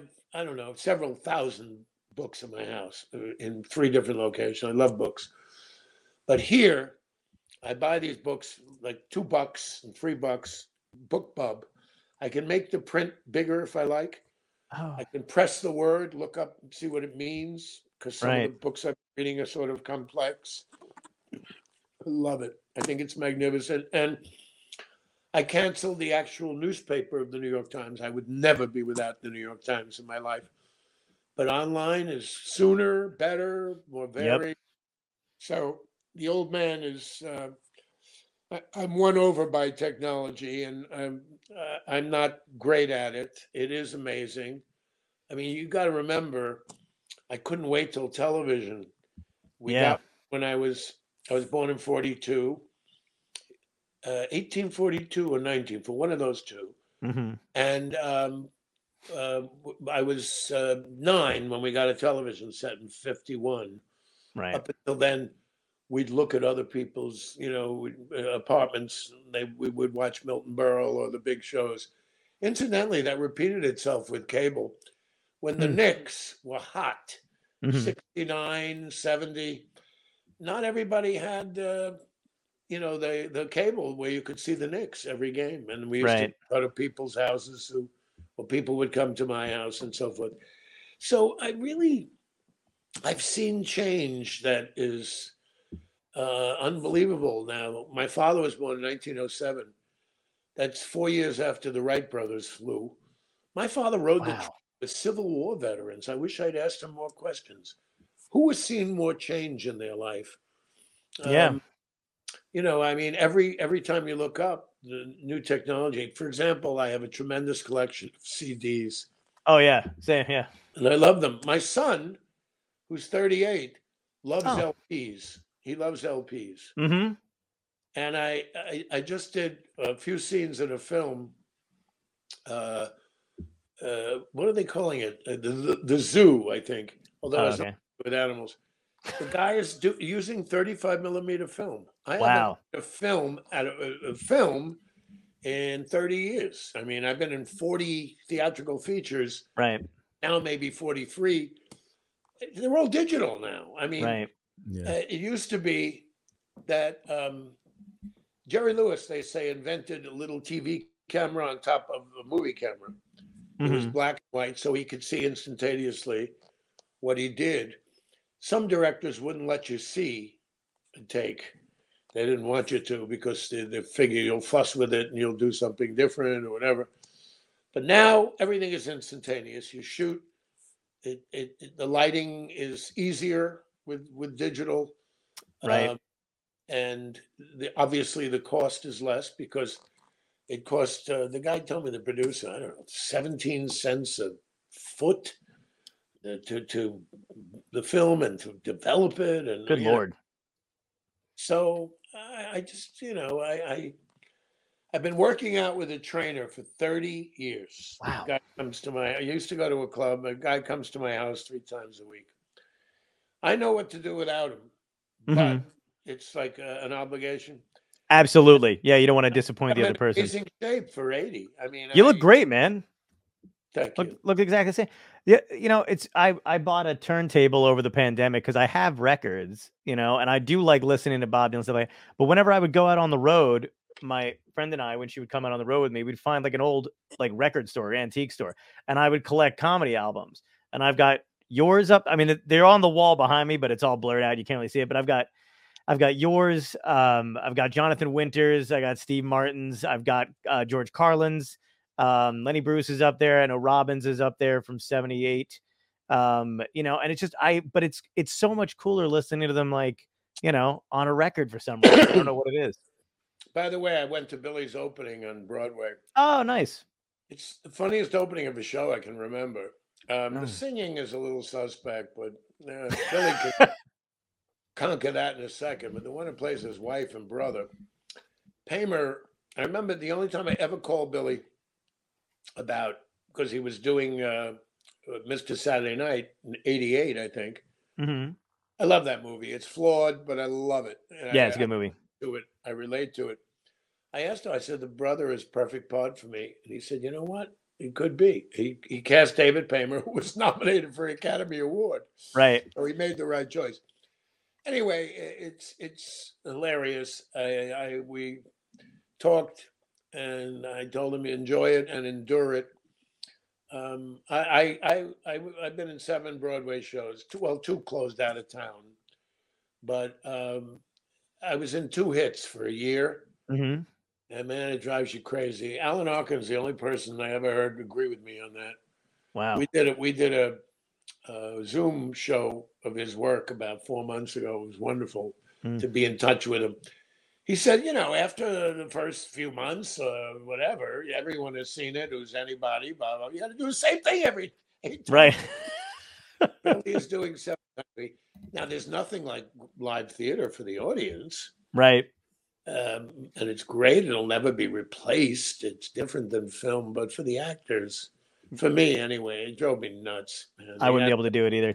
You have to find new ways to approach it. Find another laugh, or find, and then you you start messing up what was set and Mhm. worked. So uh, there's a Did you- story. Yeah, go ahead. Did you have an did you have like a preference when you were even starting out? Like, did you want to be just an actor? Did you want to be just a comic? Like, which one do you do you prefer? Well, I made my bones, so to speak, as a comedian. You Yeah. give me a light and a, and a like Archimedes, a mic, a light, and a place to stand, and I can make a living. Right. It came out of my own mind. It's Mhm. you know the most beautiful setup, but uh, being versatile did two things: kept me interested and kept me working. Okay. You know, I didn't have to wait for the next part like an actor. The uh, life of an actor, unless you're the hottest thing in the business, and even then, I remember being on a plane once with uh, um, Eddie Murphy, eh, 20 years ago. To me, he was a gigantic star. Yeah. I didn't know him. I, I don't think I watched Saturday Night Live very often. Uh, After I was on it a couple of times, I figured, you know, I'm not going to watch it. No, they were the best cast anyway. Anyway, he said, "I need a hit, man." You know, I said, "What do you mean?" You know, what have you done for me lately? They said, you know, he had 2 m- flops in a row. What if what is a flop? I don't know, but you know, I didn't make money. So um, the life of an actor is is uh, a pure actor is is a little precarious. That is to to keep working. So I never had that problem. I did I, I did every field of show business.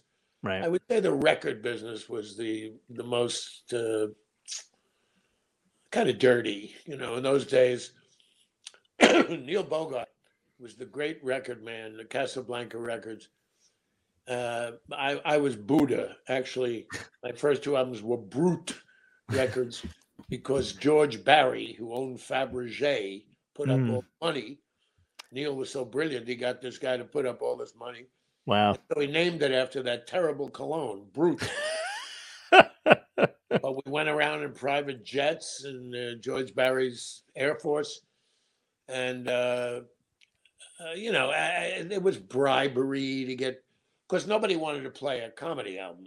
It was, you know, we had NEW Right. New York was sort of quote unquote progressive radio. Pete Fornatale, Dennis Elsas, hmm Nightbird, and they played it and BCN in Boston. But uh, there was an awful lot of you know drugs and vacations and cash and not so much on my thing, but you know, and the music, which was high pressure and Yeah. um, How did you avoid all that, the drugs and stuff like that? Because you stayed pretty, pretty clean, right? who said I avoided them? I don't know. I don't know. You you seem like you know you, I- you knew seem how to handle it. pretty. To, oh, there you go. That's even better. I did blow in those days. Uh, Yeah. One day, um, uh, I you know I was working so much. If I pull into Cleveland and I was exhausted, and, you know, and, uh, a couple of blows would would wake me up, but Nice. it, it was such a dead end because we intellectualized it, my friends and I, even before I was anything in show business. Well, early on, we read Freud and we knew Arthur Conan Doyle experimented with it, and he was a doctor too. Um, we thought it was more it was psychologically addictive. We were completely wrong. You know, the thing of the rats would rather do the coke and die. oh right. Yeah. I knew intellectual junkies who were morphine addicts who injected themselves, Bard College types, PhD types, and it was pathetic. And Yeah. one day I just said, and you always wanted more of, of cocaine. And one day, I don't know, many, many years ago, I said, you know what? I'm never going to do this again. I have, I have, I have used cannabis for 54 years. nice. Um, I can't. I don't like to smoke it anymore because it irritates me. But um, I always liked a few uh, little nips before going on. hmm You know what's interesting about Rodney? He he could go on at the improv or go on and do a show and have had eight drinks. And he would even slur sometimes.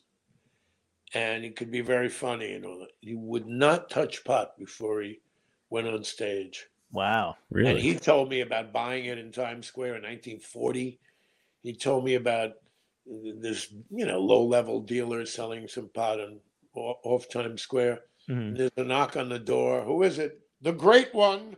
Jackie Keith, who was, you know, in those days, he was in a few Warner Brothers movies. yeah, yeah. wow. Okay, goodbye pot. So um, it, it is so much less profound in its effect on behavior than alcohol, which I do not propose to make illegal again.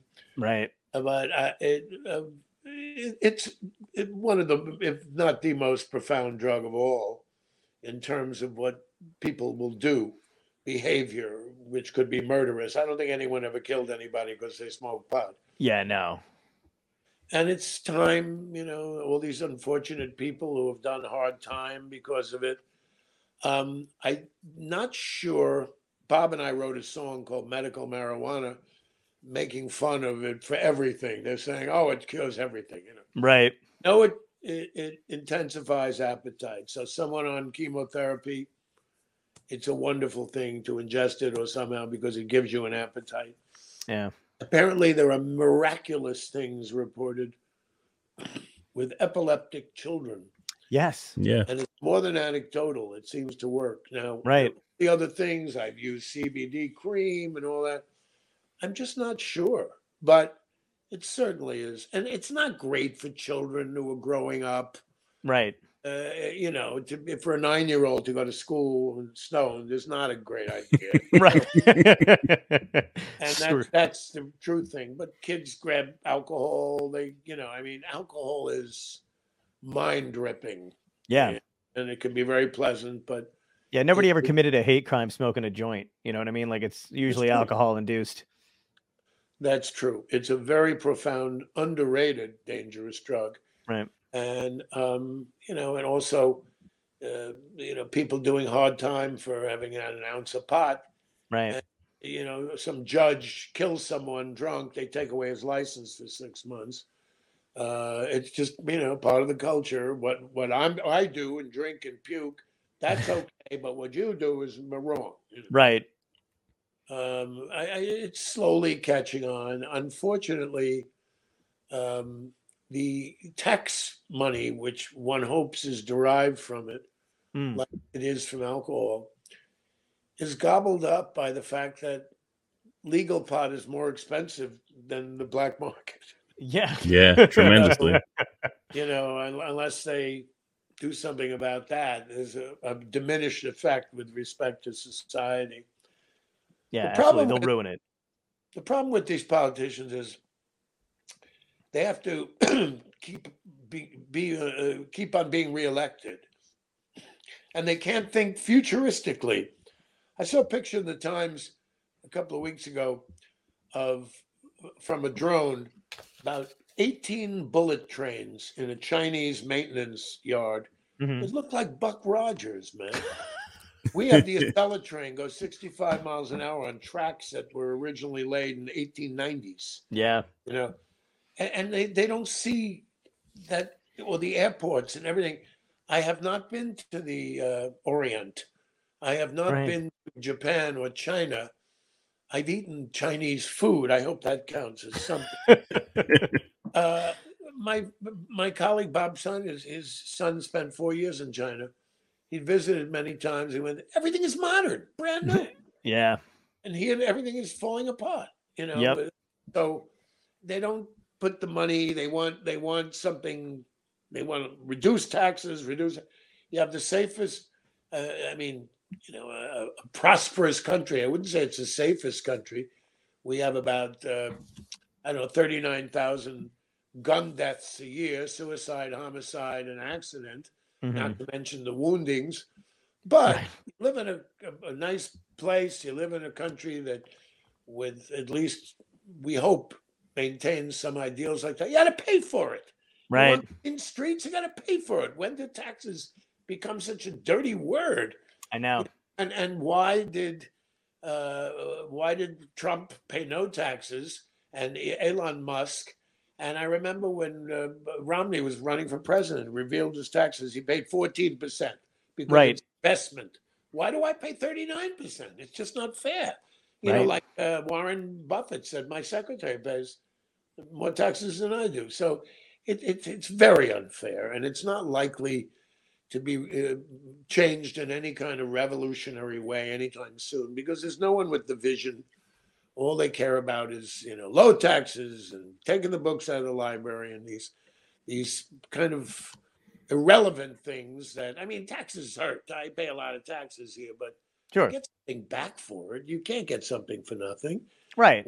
You know, uh, It's crazy. Like I feel like I'm not a conspiracy guy for the most part, but I do feel like somebody it, when you when you're like when you're a billionaire, I mean, I, I can't imagine not helping or trying to give that like like you don't you're never in your lifetime going to be able to spend any of that money when you're like one of the richest people in the world.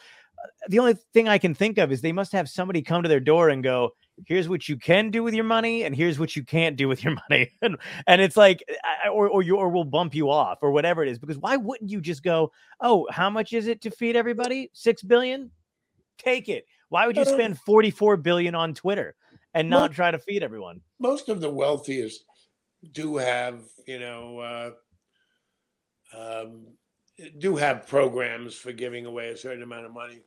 Foundations, right? Ralph Lauren, his name was Ralph Lipschitz. He was from my old neighborhood. oh and I knew him, uh, you know, vaguely then. He was a stylish kid, prematurely gray at 17. Anyway. hired one of our childhood friends, Aki Cohen, who is Oscar Cohen, who is a very famous teacher of the deaf. He's an expert on education of the deaf, Hmm. and he's a you know a wonderful uh, citizen who's in all kinds of causes. He hired Aki, who was retired, to give away. It started with 10 million, which is pretty small. I think most of them do. They they charities, but the need is so enormous, and also Right. There there is this message that uh, you know entitlements, like you're entitled to get uh, welfare, and uh, you're you don't want them to abort the child. You want them to have be 18 years old and have five children who they can't feed, yeah. you know, and yet the, the corporations pay no taxes. Isn't that welfare? I mean, these Right. are not radical ideas. I don't believe in. I mean, and also we we bite our own. We we step on our own feet. This stupid thing about defunding the police. Just Oh change, yeah. change what they do. They have to go out on every one of these calls. Everyone in the fucking world has a gun. Yep. It was know, a that- bad slogan. I mean, it was it was definitely a bad slogan. Like it, it wasn't even about necessarily defunding the police, it, but but it was a bad slogan. They wanted to just reform. It should have been reform. It should have been let's figure out what where they can be the most useful and the most effective, as opposed to strip them of their finances, which is what it sounded like. And it comes off though. Even pro-life. Who isn't pro-life? Yeah, yeah, Pro-life. You know. yeah. Uh, always, you know, take these. But um, one thing is really uh, very significant and depressing is that after the January 6th insurrection, in which dozens of police officers were injured, yeah. the police unions are not supporting them. I know Scary. Your own. it is. In fact, there was a cop who assaulted another one. He's he's going to get a couple of years, I hope. Yeah. Um, Well, did you see the videos of the cops opening the gates in the beginning? Some of them. I didn't. Yeah. Um, They, I mean, they- some of them were inside defending it. Obviously, there was those Capitol Yeah. police officers who, who went above and beyond their job, you know, uh, of their job and, and did what they had to do. But in the very beginning, when there's people coming in, man, there's just there's just video of cops opening the gate and letting these people like get up to the steps and get up there, and it's you're just like, what the what the hell is that? Well, it's this notion that there is a danger of of, of their life being taken away from them. Uh, you know, you have to register a bicycle in most towns, but you don't have to register a gun. Right, Have your number, your name, and they'll come and get you. Right. Meanwhile, In my little town here, Briarcliff, they just put in uh, uh, cameras. You know, Uh-huh. you watch a show like 48 Hours, which is actually a high quality show yeah, actual homicide investigations, no reenactments. Of course, they're compressed right, because these morons confess to the murder instead of saying, I want a lawyer, in which the show is over in four minutes. Right, said, Look, it's, it's for your own good to tell the truth. Yeah. I shot him, you know.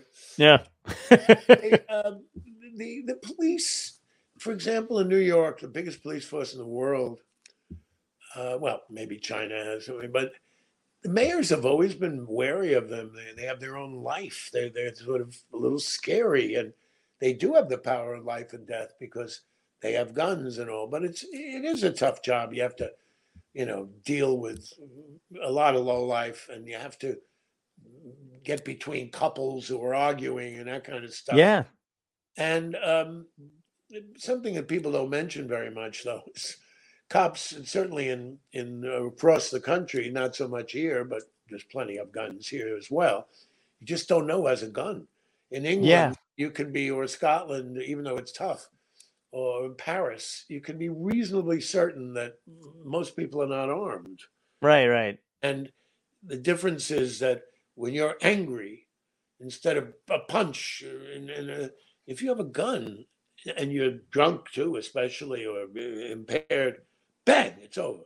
Gun is made for one thing. To yeah, kill. Yes, you can target shoot and all that. And um, I don't know which comedian you might know, John. Um, a brilliant routine, uh, or certainly idea, when he said, "All right, constitutional right to bear arms. How about a musket? That's what they want. That. Oh, Jim Jefferies. Who is it? Jim Jefferies. That's brilliant. Yeah, and he puts in the Mhm. powder, and by that time, you know, and I think Chris Rock said, "Why don't you charge five thousand dollars for a bullet?" Yes. those are beautiful concepts, and uh, um, you know, it's the most ubiquitous thing in America. There are what ten guns for every person, so Yeah. Well, and the amount of and the amount of like you said before though, the amount of shit that cops don't need to be doing that for some reason they're designated to do. I had so in my backyard by the by the uh base of the house, there was just a hole. I had no idea where it came from. I didn't know if an animal dug it, but it was in a really weird spot. Didn't see it, whatever. It would just formed there one day. And so I I called the township and I was like, I need somebody to come over to check this out because I don't know if it's a sinkhole. I don't know if my foundation's gonna dip. You know, we just had bad weather, all this other crap. They sent over a cop. And and it was a and not only that, he was like 17. So I was like, and then he and then he kind of looks at it and he's like, eh, it looks like it's gonna be okay to me. And I'm like, oh well, thanks, Opie. But do you know what a sinkhole looks like? Like, what the fuck? Like, just can I? And I was like, I was like, I don't mean any offense to this at all. And I'm like, but but can you get whoever you're supposed to get? And he was like, oh, uh, I mean, yeah, I guess I could call the the township and tell them that you need somebody over here. And I was like, yes, that, do that instead of just guessing. But he like tapped the dirt with his foot, and he was like, should be all right. yeah. I mean, You know, I feel bad. Nobody needs to send them out, but they're uh, they're tasked with too many things, and, Yeah. and, uh, and and they do the training is it, it has to be very careful because there's a lot of people that become cops for altruistic reasons that they want to serve the public. They feel, you know, the new cop is supposed to be more enlightened. I'll tell you, in my life in New York, cop never paid a check at the diner when he went in for a snack ever. uh, Now, no more of that. Yeah, Well, cooping. I used to park my car at 79th Riverside, go to my apartment 82nd. Late at night, be a cop car there, both of them sleep inside. Um, I'm sure there's, you know, so I mean, they're, they're better trained, they're they're more modern and so forth. But um, they, there is a, uh, I mean, I, I was store, I was leaving the LaGuardia Airport in the indoor parking. and there's a plainclothes car blocking the way. They're looking at some car with interest. mhm. I'm waiting and I'm waiting. I know they're cops, they're plainclothes, but and I'm waiting. And after four minutes, I gave a little beep. Hey, what the fuck? You know, and it came at me.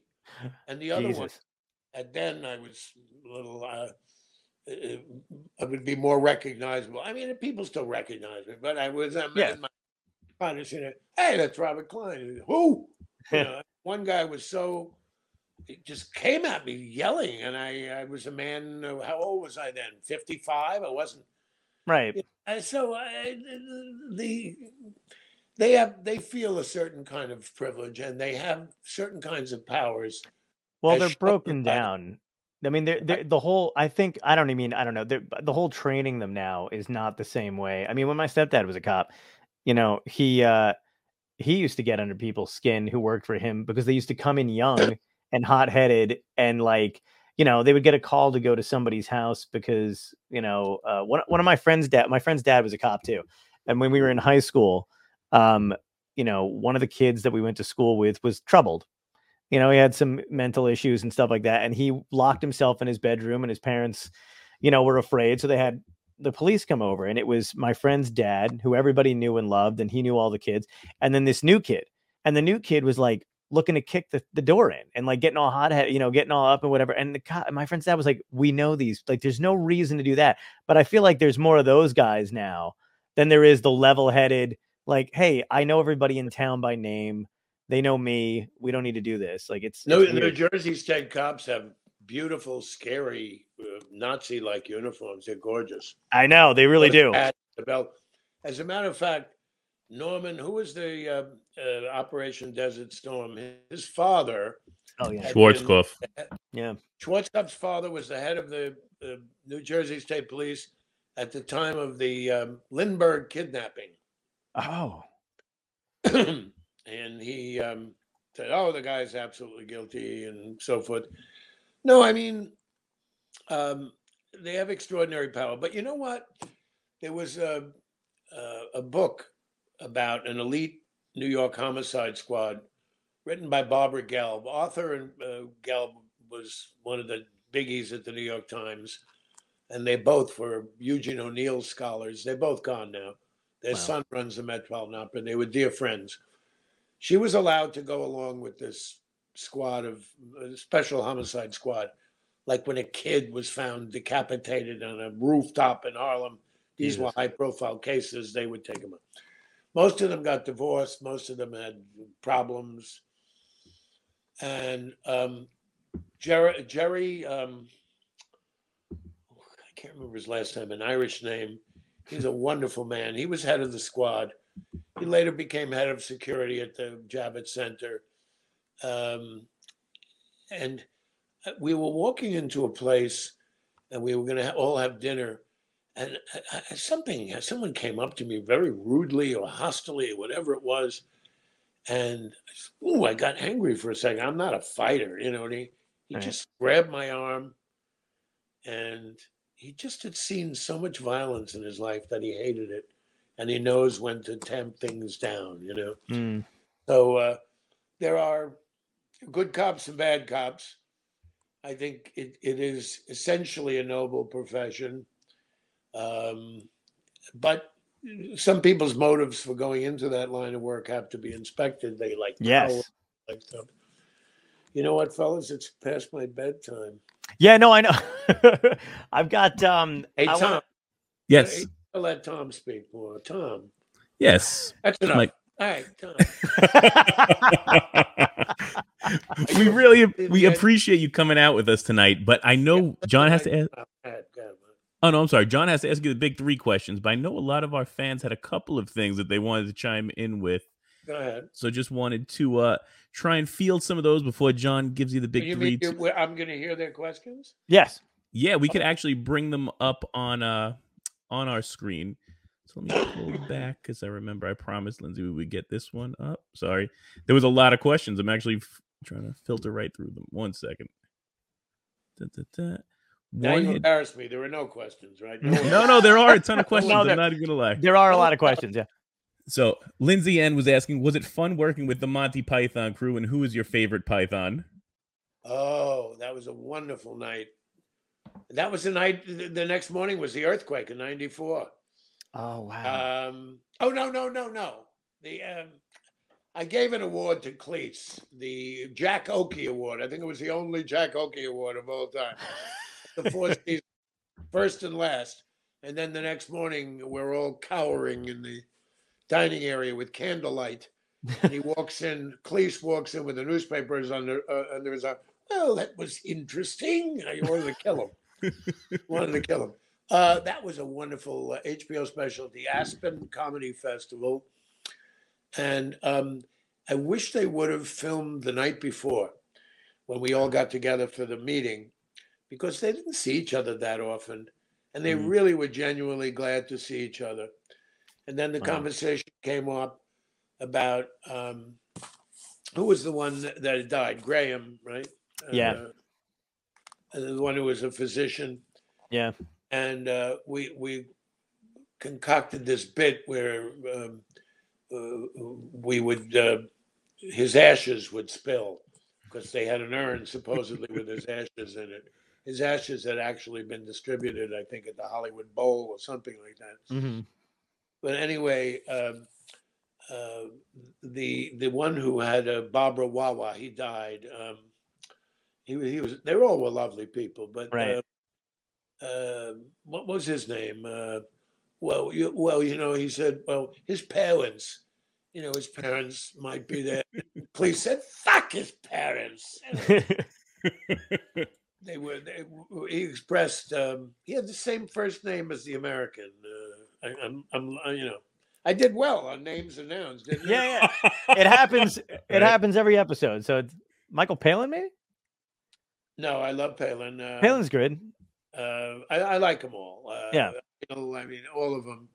I think that um, the American uh, is the visual one, and uh, his his rendition of uh, uh, Fear and Loathing in Las Vegas was horrible because he missed the essence of Hunter Thompson's book. Oh, Terry Jones. Terry Jones was the Wawa, right? Right. And Terry Gilliam, the American. Terry Gilliam. Yeah. Um, and uh, it, we went on stage the next day, and I have a clipboard, and I'm, you know, I don't want to be too, I let them mix it up. And what happened is uh, Terry, Terry Gilliam was supposed to knock over the the uh, urn, and he forgot. So when he did, it came as a big surprise, and everyone was like a jet pilot with their reaction. Boom! I got a broom, and was sweeping up his ashes. It was hilarious. It was better because everyone forgot he was supposed to do it. Right. Did it? It took us by surprise. Uh, Cleese had headaches. Uh, We were 6,500 feet altitude. He was Mhm. a little cranky with his headaches. But um, I, I spent time with him at the Four Seasons that time when uh, he was honored and that thing. And Yeah. um, uh, they were all uh, they were all on my well. Palin and uh, was on my my radio show and my television. No, my radio show twice. I think hmm Oh, nice. and a wonderful man, um, a gentle and uh, very intelligent. It was a great thing, I, and and we were um, on the same record label. They were Buddah, you know, Oh, and and okay. I, I couldn't make head nor tails of it listening to some of the LP. Now for something completely different. But when I saw the film, Yeah. oh Yeah. God, we showed it in someone's apartment in Boston. Um, can't remember his name. He was he was at WBCN, and um, Nancy Jones. Uh, you know, have you seen uh, um uh, Gilded Age? Yeah. Yeah, I, I love that shit. I, I Yeah. just, know, it's beautifully written. It's star it's a soap opera. So good. Simon Jones, who plays the butler, his wife, late Mhm. wife, was the promoter. She actually brought the Beatles to America on Buddah Records, and Wow. uh, I I love them from the start. I, I uh, you know, uh, they- they're old men now, like me. They're my contemporaries. Yeah. Uh, we we had the pleasure to hang out with John Cleese. Gentleman. Had a million stories, such a gentleman. Yeah, he's. I just watched uh, Fish Called Wanda. I hadn't seen it in years. Oh, the best. Magnificent. Yeah. Uh, you know, I uh, uh, Fawlty Tower. He claims the funniest thing he ever did. I'm not sure that's true, but it's worth watching. It's Oh, funny. brilliant. Yeah. But you know, they went on and they kept kept on ma- making money. Uh, Pasternak told me that he tours a lot and he answers questions. They show shows, so he makes a living because he needs to because he had three wives. Yes. yeah. That is the truth. Second one was her name was Alyce Faye. She was a woman from Dallas. She was a psychologist. Yep. She was with him in the earthquake. I said, "You had a psychologist with you." I had no one. Towering in my room, and the- with the eleventh floor of the Four Seasons. It's going back and forth. You know, what else do you have to ask me? The well, uh, m- our good friend Mind Dog from Mind Dog TV says he I can't stop my leg. Do you have any advice?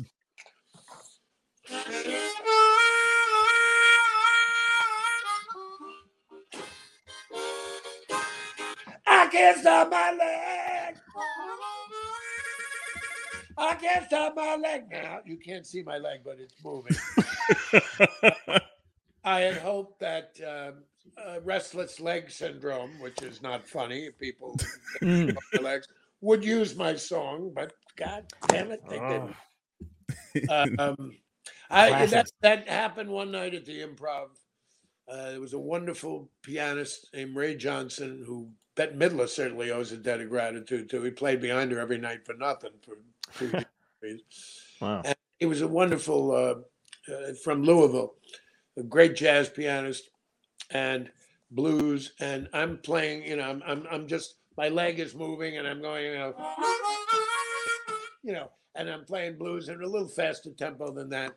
And uh, like the improviser I am, post Second City, what came into my head after playing many bars of the harmonica, and the people are with it, I go, I can't stop my leg. And it was an explosive laugh because my leg was moving. So, you know, part of the thing. And it's a, for an intelligent comedian, it's a stupid joke, but it's fun. Yeah. And uh, that's how Marshall Fine named the, the movie, the, the documentary about me, Robert Klein Still Can't Stop His Leg, because I did it in in different forms in every one of the nine HBO specials, a Latino, uh, classical, uh, Broadway version, and uh, it's sort of a hook. Rodney's was no respect. It was brilliant. Yeah. awesome. Incredible. And then uh, one other one one more. I'm just gonna squeak in here before John gets his questions. But Alan, one of our fans, wanted us to show you this picture. He said it's from 1979 at Kutshers in the Catskills from when you were performing there. Looks like he's a bartender or a waiter. Yeah, Doesn't Right. it look like a uniform? Yeah, yeah. definitely. That's incredible. Right. many Um, many years. Uh, I was For, young- for like half a second, I thought it was you and Captain Kangaroo. I was like, "Holy shit!" I used to watch that guy when I was a kid. You know, it's amazing. Um, I had Lauren Bacall on my show, my television show, Wow. and she said, "You know, people remember me. I was 19 years old. I was a model and everything. I, I'm- have a life after that. I have a, people who have been in movies and television. There is a sequential record of my life. They Yeah. still show uh, somebody uh, uh, texted me the other day. One of my Ed Sullivan appearances, I did six of them, was on my Johnny Carson stuff. It's on YouTube. They show it on some station. And you see, everyone has photos of themselves throughout their lives, but there's nothing like seeing mm-hmm. yourself in these movies and these television shows getting older and older and how you looked, what you said. Right. It's hard Yeah. for me to look at the old work. You know, I, I'm proud of it most of the time, but it just it's not something that compels me to look at it. And and then when I do, I say, you know what? I heard Ch- Charlie Chaplin did this. An old man, they'd show him his old films, especially those early um, b- b- silent ones or shorts. He said he's good. He's good. Sometimes I look and I say, boy, that was good. Or I, yeah. look and I say, "Ooh, if I could have just changed that," or, but um, you know, I have no regrets. Uh, it was so much. What a wonderful, fun time I've had. Basically, I, I, I never went anywhere when I was a kid, and I've been to every state but three: Montana, South Dakota, and Wyoming. And I'm not sure I want to go. Hmm. Uh, um, you know, I met wonderful people. I performed for four presidents Nice. Wow. and um, my folks lived to see me uh, make a movie with Barbra Streisand. Uh, and they sat next to President Carter. And we got a standing ovation. And President Carter went up on the platform to see what a standing ovation looked like. My friend Jonathan Alter, who I'm having dinner with, uh, lunch uh, Thursday, is a journalist and writer, a historian, wrote a fabulous book about Carter. Hmm. It's long. I got chest damage from it on my chest. But man, man what what interesting president wow. in many ways. I'd love to read that. I love reading stuff like that. a lot of things you'll see how he wanted to do the right thing. He took his Christianity and still does seriously. hmm uh, which all these people, if Jesus came back now, I'd puke seeing Yeah. these people. Christmas cards with the whole family holding guns. Right. I mean, this uh, uh, Carter has devoted himself to service, building houses and all that. He was not fit. You know, he was not cut out for the wrangling of Washington. He was not a good politician once he got to Washington Right. in many ways, but it was really interesting. But um, Washington, Lincoln, Roosevelt are standout in American history. Yes, Washington had slaves, but he left and he, he gave up. He gave them up when he died to his wife, who freed them upon her. The point is that he he had total power, and he gave it up, which no one had ever done in history, and he set the the the uh, you know the the kind of the rules of the game, and he was extremely important. Lincoln, for obvious reasons, one of the great tragedies in American history that he was assassinated by these pigs. Yeah. He was a depressive, and yet he kept it going. And I love the movie that Spielberg did um, Me too. I with just Daniel saw it Day Lewis. Third time. I, I think it's fantastic. Yeah. Day Lewis was a. In spite of knowing the ending, I don't know why I think it's going to change, but every time I watch it, I'm like, come on, it's got to pull through. It's heartbreaking because it really affected things. Yeah. Um, because Andrew Johnson was an idiot and a racist and a- his successor. Uh, and, you know, Harry Truman comes up in that because um, uh, when Roosevelt died, who was this Harry, Harry Truman? He's a pisher from Missouri. He's a hack politician, and he became a very, very good president in a difficult time. And I, I put him in maybe the, well, certainly the top ten, but even better than that. He, proved to be uh, reliable and honest, and I appreciate that. What are your three questions? My three questions. So the first question is if you could well, life era, are we different than?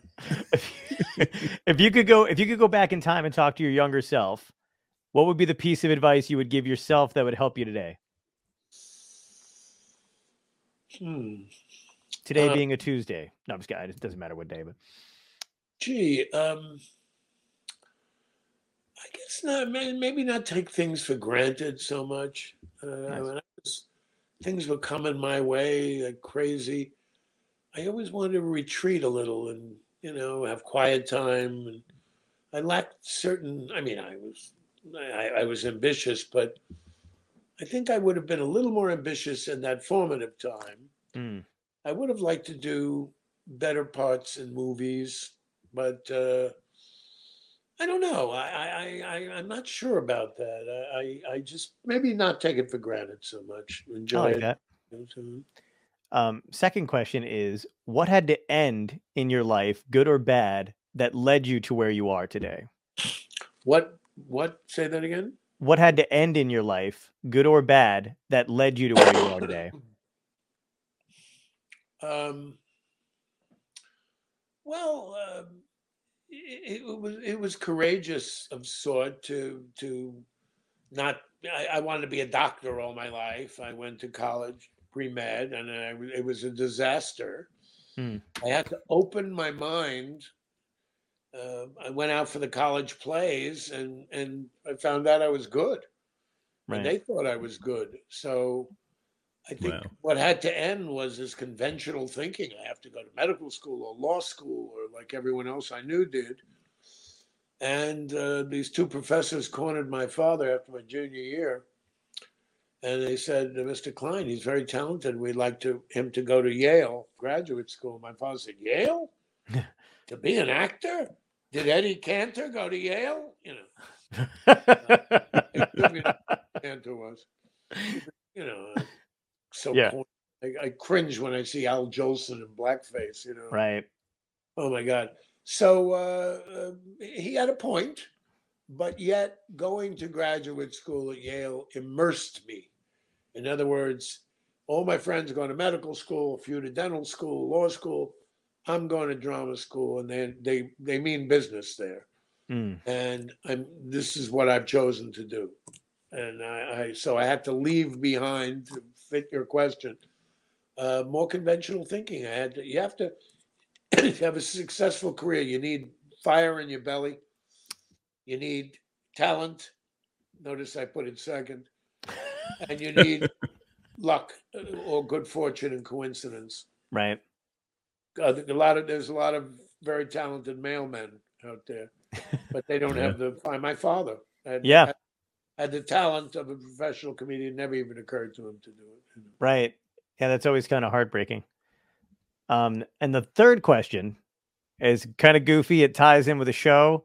Um, if this was a this was a genuine dystopia, and I'm talking last day on the planet for everybody, Zombies, comets, Zombies, a- yeah, aliens, aliens. everything. the whole thing. Uh, how would you want to go out? What would be your epic death? Uh, the easiest way. Um, um, a, a lot of. I would not hang around for that. I, mean, I would want to go quickly. Right. okay. Um, I don't own a gun. I don't ever intend to own a gun. I have a BB gun. Oh, there you go. Picture of Hitler that I had in one of my HBO special, uh, my NBC specials. I did two in '81 for NBC, and I, I target practice at a thing of Hitler uh, with my BB gun. Um, you know what? Um, there are lots of television shows about. Even the Smithsonian has one about what would happen to buildings and everything. Yeah. nothing left. I'll just say this one thing. I was brought up in an era, and I talked about it in the first album, Child of Fifties. We we had to go under the desks. We had air raid drills. That stuff was taken seriously ever since the Russians exploded uh, a nuclear thermonuclear weapon in '49 or a nuclear weapon. So they had it too, right? Mhm. So it- it's it's no more uh, conventional. It's catastrophic because it was already ten times Hiroshima. Now it's thousand times Hiroshima. The kind of lethality these weapons have. This was MAD, mutually assured, mutual assured destruction, and Mhm. it's worked so far. You know Right. that if you do it, you do. it. Yeah. Now, um, the danger has never left. It's Right. only the attitude about the danger. We don't have drills anymore. We don't hide. I mean, some people do, survivalists. You know, they find uh, uh, food in these places from civil defense in the 50s. Somebody opened a can of beans and they're still edible. I mean, Right. Yeah. um, nobody does that anymore. And yet the danger is still there, very much there. Mhm. Uh, and only six countries have been added, including unstable ones like North Korea, uh, uh, Pakistan. right. That doctor, what's his name? He died last year. He was an Yeah. enemy of humanity. He gave secrets to the North Koreans, and so the Indians, Pakistanis, North Koreans, Russians, Chinese, French, English, Israel, Mhm. U.S. Yeah. Uh, I mean, someone gets a little cranky. And that's it. The danger is there. So um, it, it's all over. If there's an exchange, nuclear exchange, the world the world wouldn't be worth living in. Right. It would take a lo- long time. So the fact that Putin is actually bringing up nuclear thing is kind of a blackmail idea. Oh, he's so crazy, he's going to do it. You know. Right. Right. Yeah. Um, I doubt it, but you know, Yeah. there are They there are say they say he's sick, so he doesn't Yeah. care. That's why he's gonna do it. well, there are nuclear submarines on both sides, on all sides. No one knows where they are, Right. so they're almost undetectable. And they have, uh, in one submarine, what a thousand times the lethality of Hiroshima or Yeah. Uh, we have underground silos. We have uh, cruise missiles. We have, and they do too. So, uh, uh, it would seem that everyone will keep their minds because they don't want to uh, see the world. I wouldn't say the world will end, but it could be close, Yeah. and your dystopia will come true. I hope. it Well. I hope it doesn't either. But I mean, it Yeah, depends if they what? No podcasts. exactly. You know, with And my luck, and the podcast. yeah. with with with my luck, the world would end, and then they'd make us go to series. They'd be like, you know what? We're gonna give you that contract. You've got one day I've left. had, I've had dreams about it, and I wrote a bit about it. Children, I want no talking during a nuclear holocaust. I want an orderly nuclear holocaust. And then they had sirens every day at noon, testing them. And I thought, what if the Russians bombed at noon? We wouldn't. I'm serious, and it's they're just a terrible sound. Right. Find one of footage of the though. war, um, which the Brits went through very courageously. Oh the- yeah. the Blitz, and of course Europe was decimated by bombs and all that. And in in, in 2022, in Europe, one neighbor is, and they look alike, they speak the same language, is destroying these. Looks like the Grand Concourse. They're, they're apartment buildings, just one, just leveling the place. What do they expect if they took it over? Yeah. They're responsible for it. What do they? Yeah. They don't that kind of money. you know? Exactly. They don't think uh, it's insane. It's not even worth it at the end of that kind of shit. Terrible. it's- It's just brute force. They did it in Syria, and people, are, well, they're Syrians. yeah, know. they didn't give a shit. There is a little bit of racism involved. Well, they're Middle Eastern, you know, they're primitive. They did it in Chechnya, which is a mysterious place. They just carpet bombed, and you know, but to do it this built up society, Right. you may notice that the head of uh, Zelensky, the uh, president of Ukraine, very brave man, is a comedian. Comedians rule. Comedians rule, literally.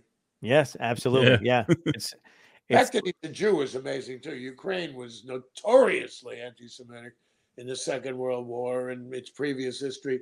So here it's even becoming an enlightened place with less uh, corruption. You know, uh, the only corruption was Trump trying to corrupt it. And why can't the Democrats make hay out of the fact that President Trump sided with Putin, thinks he's great? you would think you would think that would be an easy thing to do. Tucker Carlson thinks Orban and thinks, well, it's none of our business. It's, you know, that's what's happening in America now. Very bad. Boys, this Yes. has been so I Tom talk much. I know, I know. You know what I do have to say before you go? Much. Check you out in Monmouth Beach coming up soon. The date is coming up, right? I'll make sure we want to plug that before you go. Oh, oh, I have, uh, let's see, the 18th and the 25th of June. One is Monmouth. University. Yep.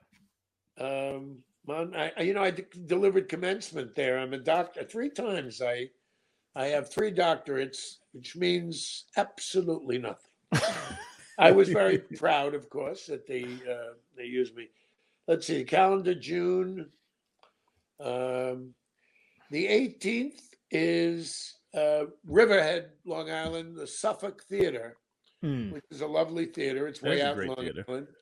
And the 25th is Monmouth. Yes. Can't wait. So We're gonna I see you on the uh, 25th.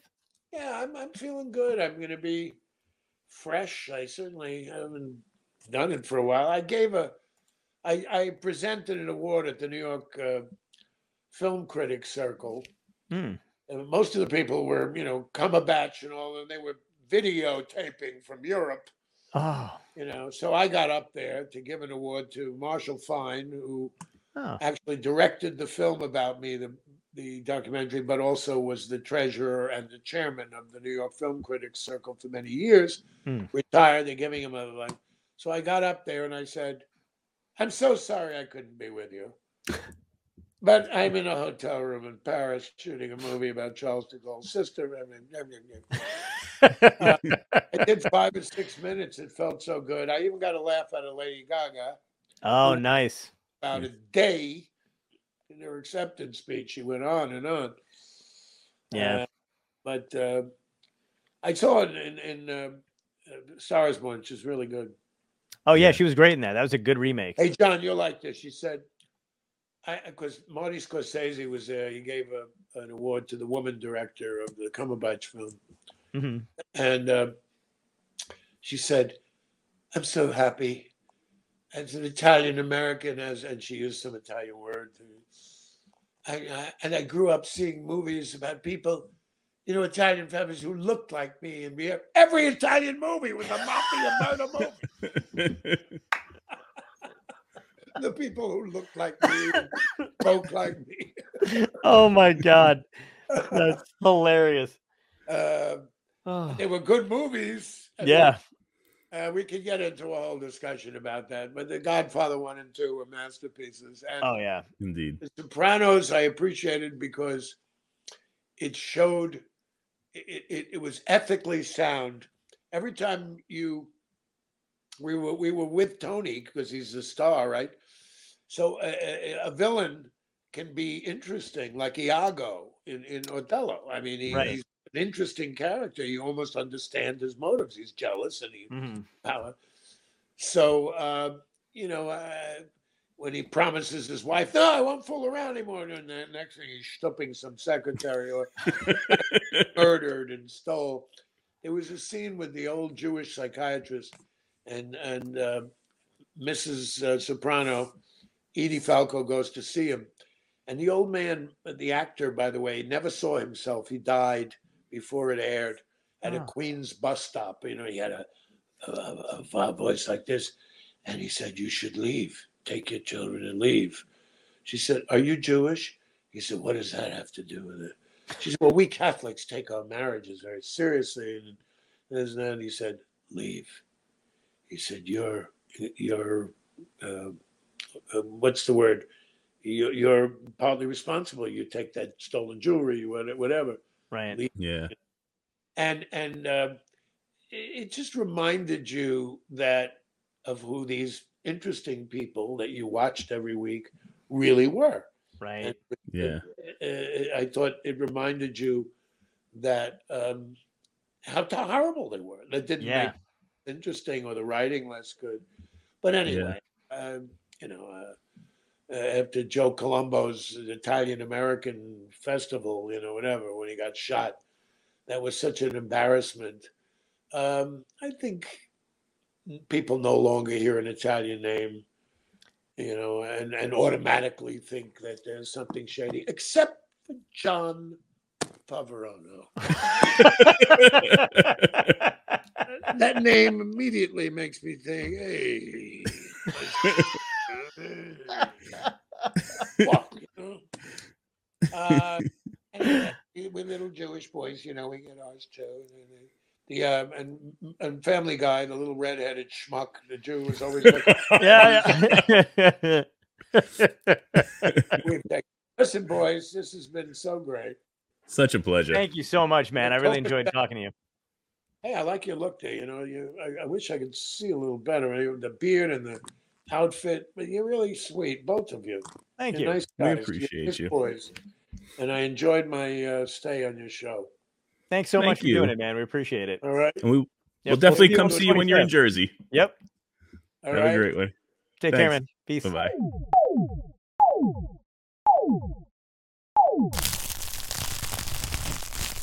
Dystopia tonight.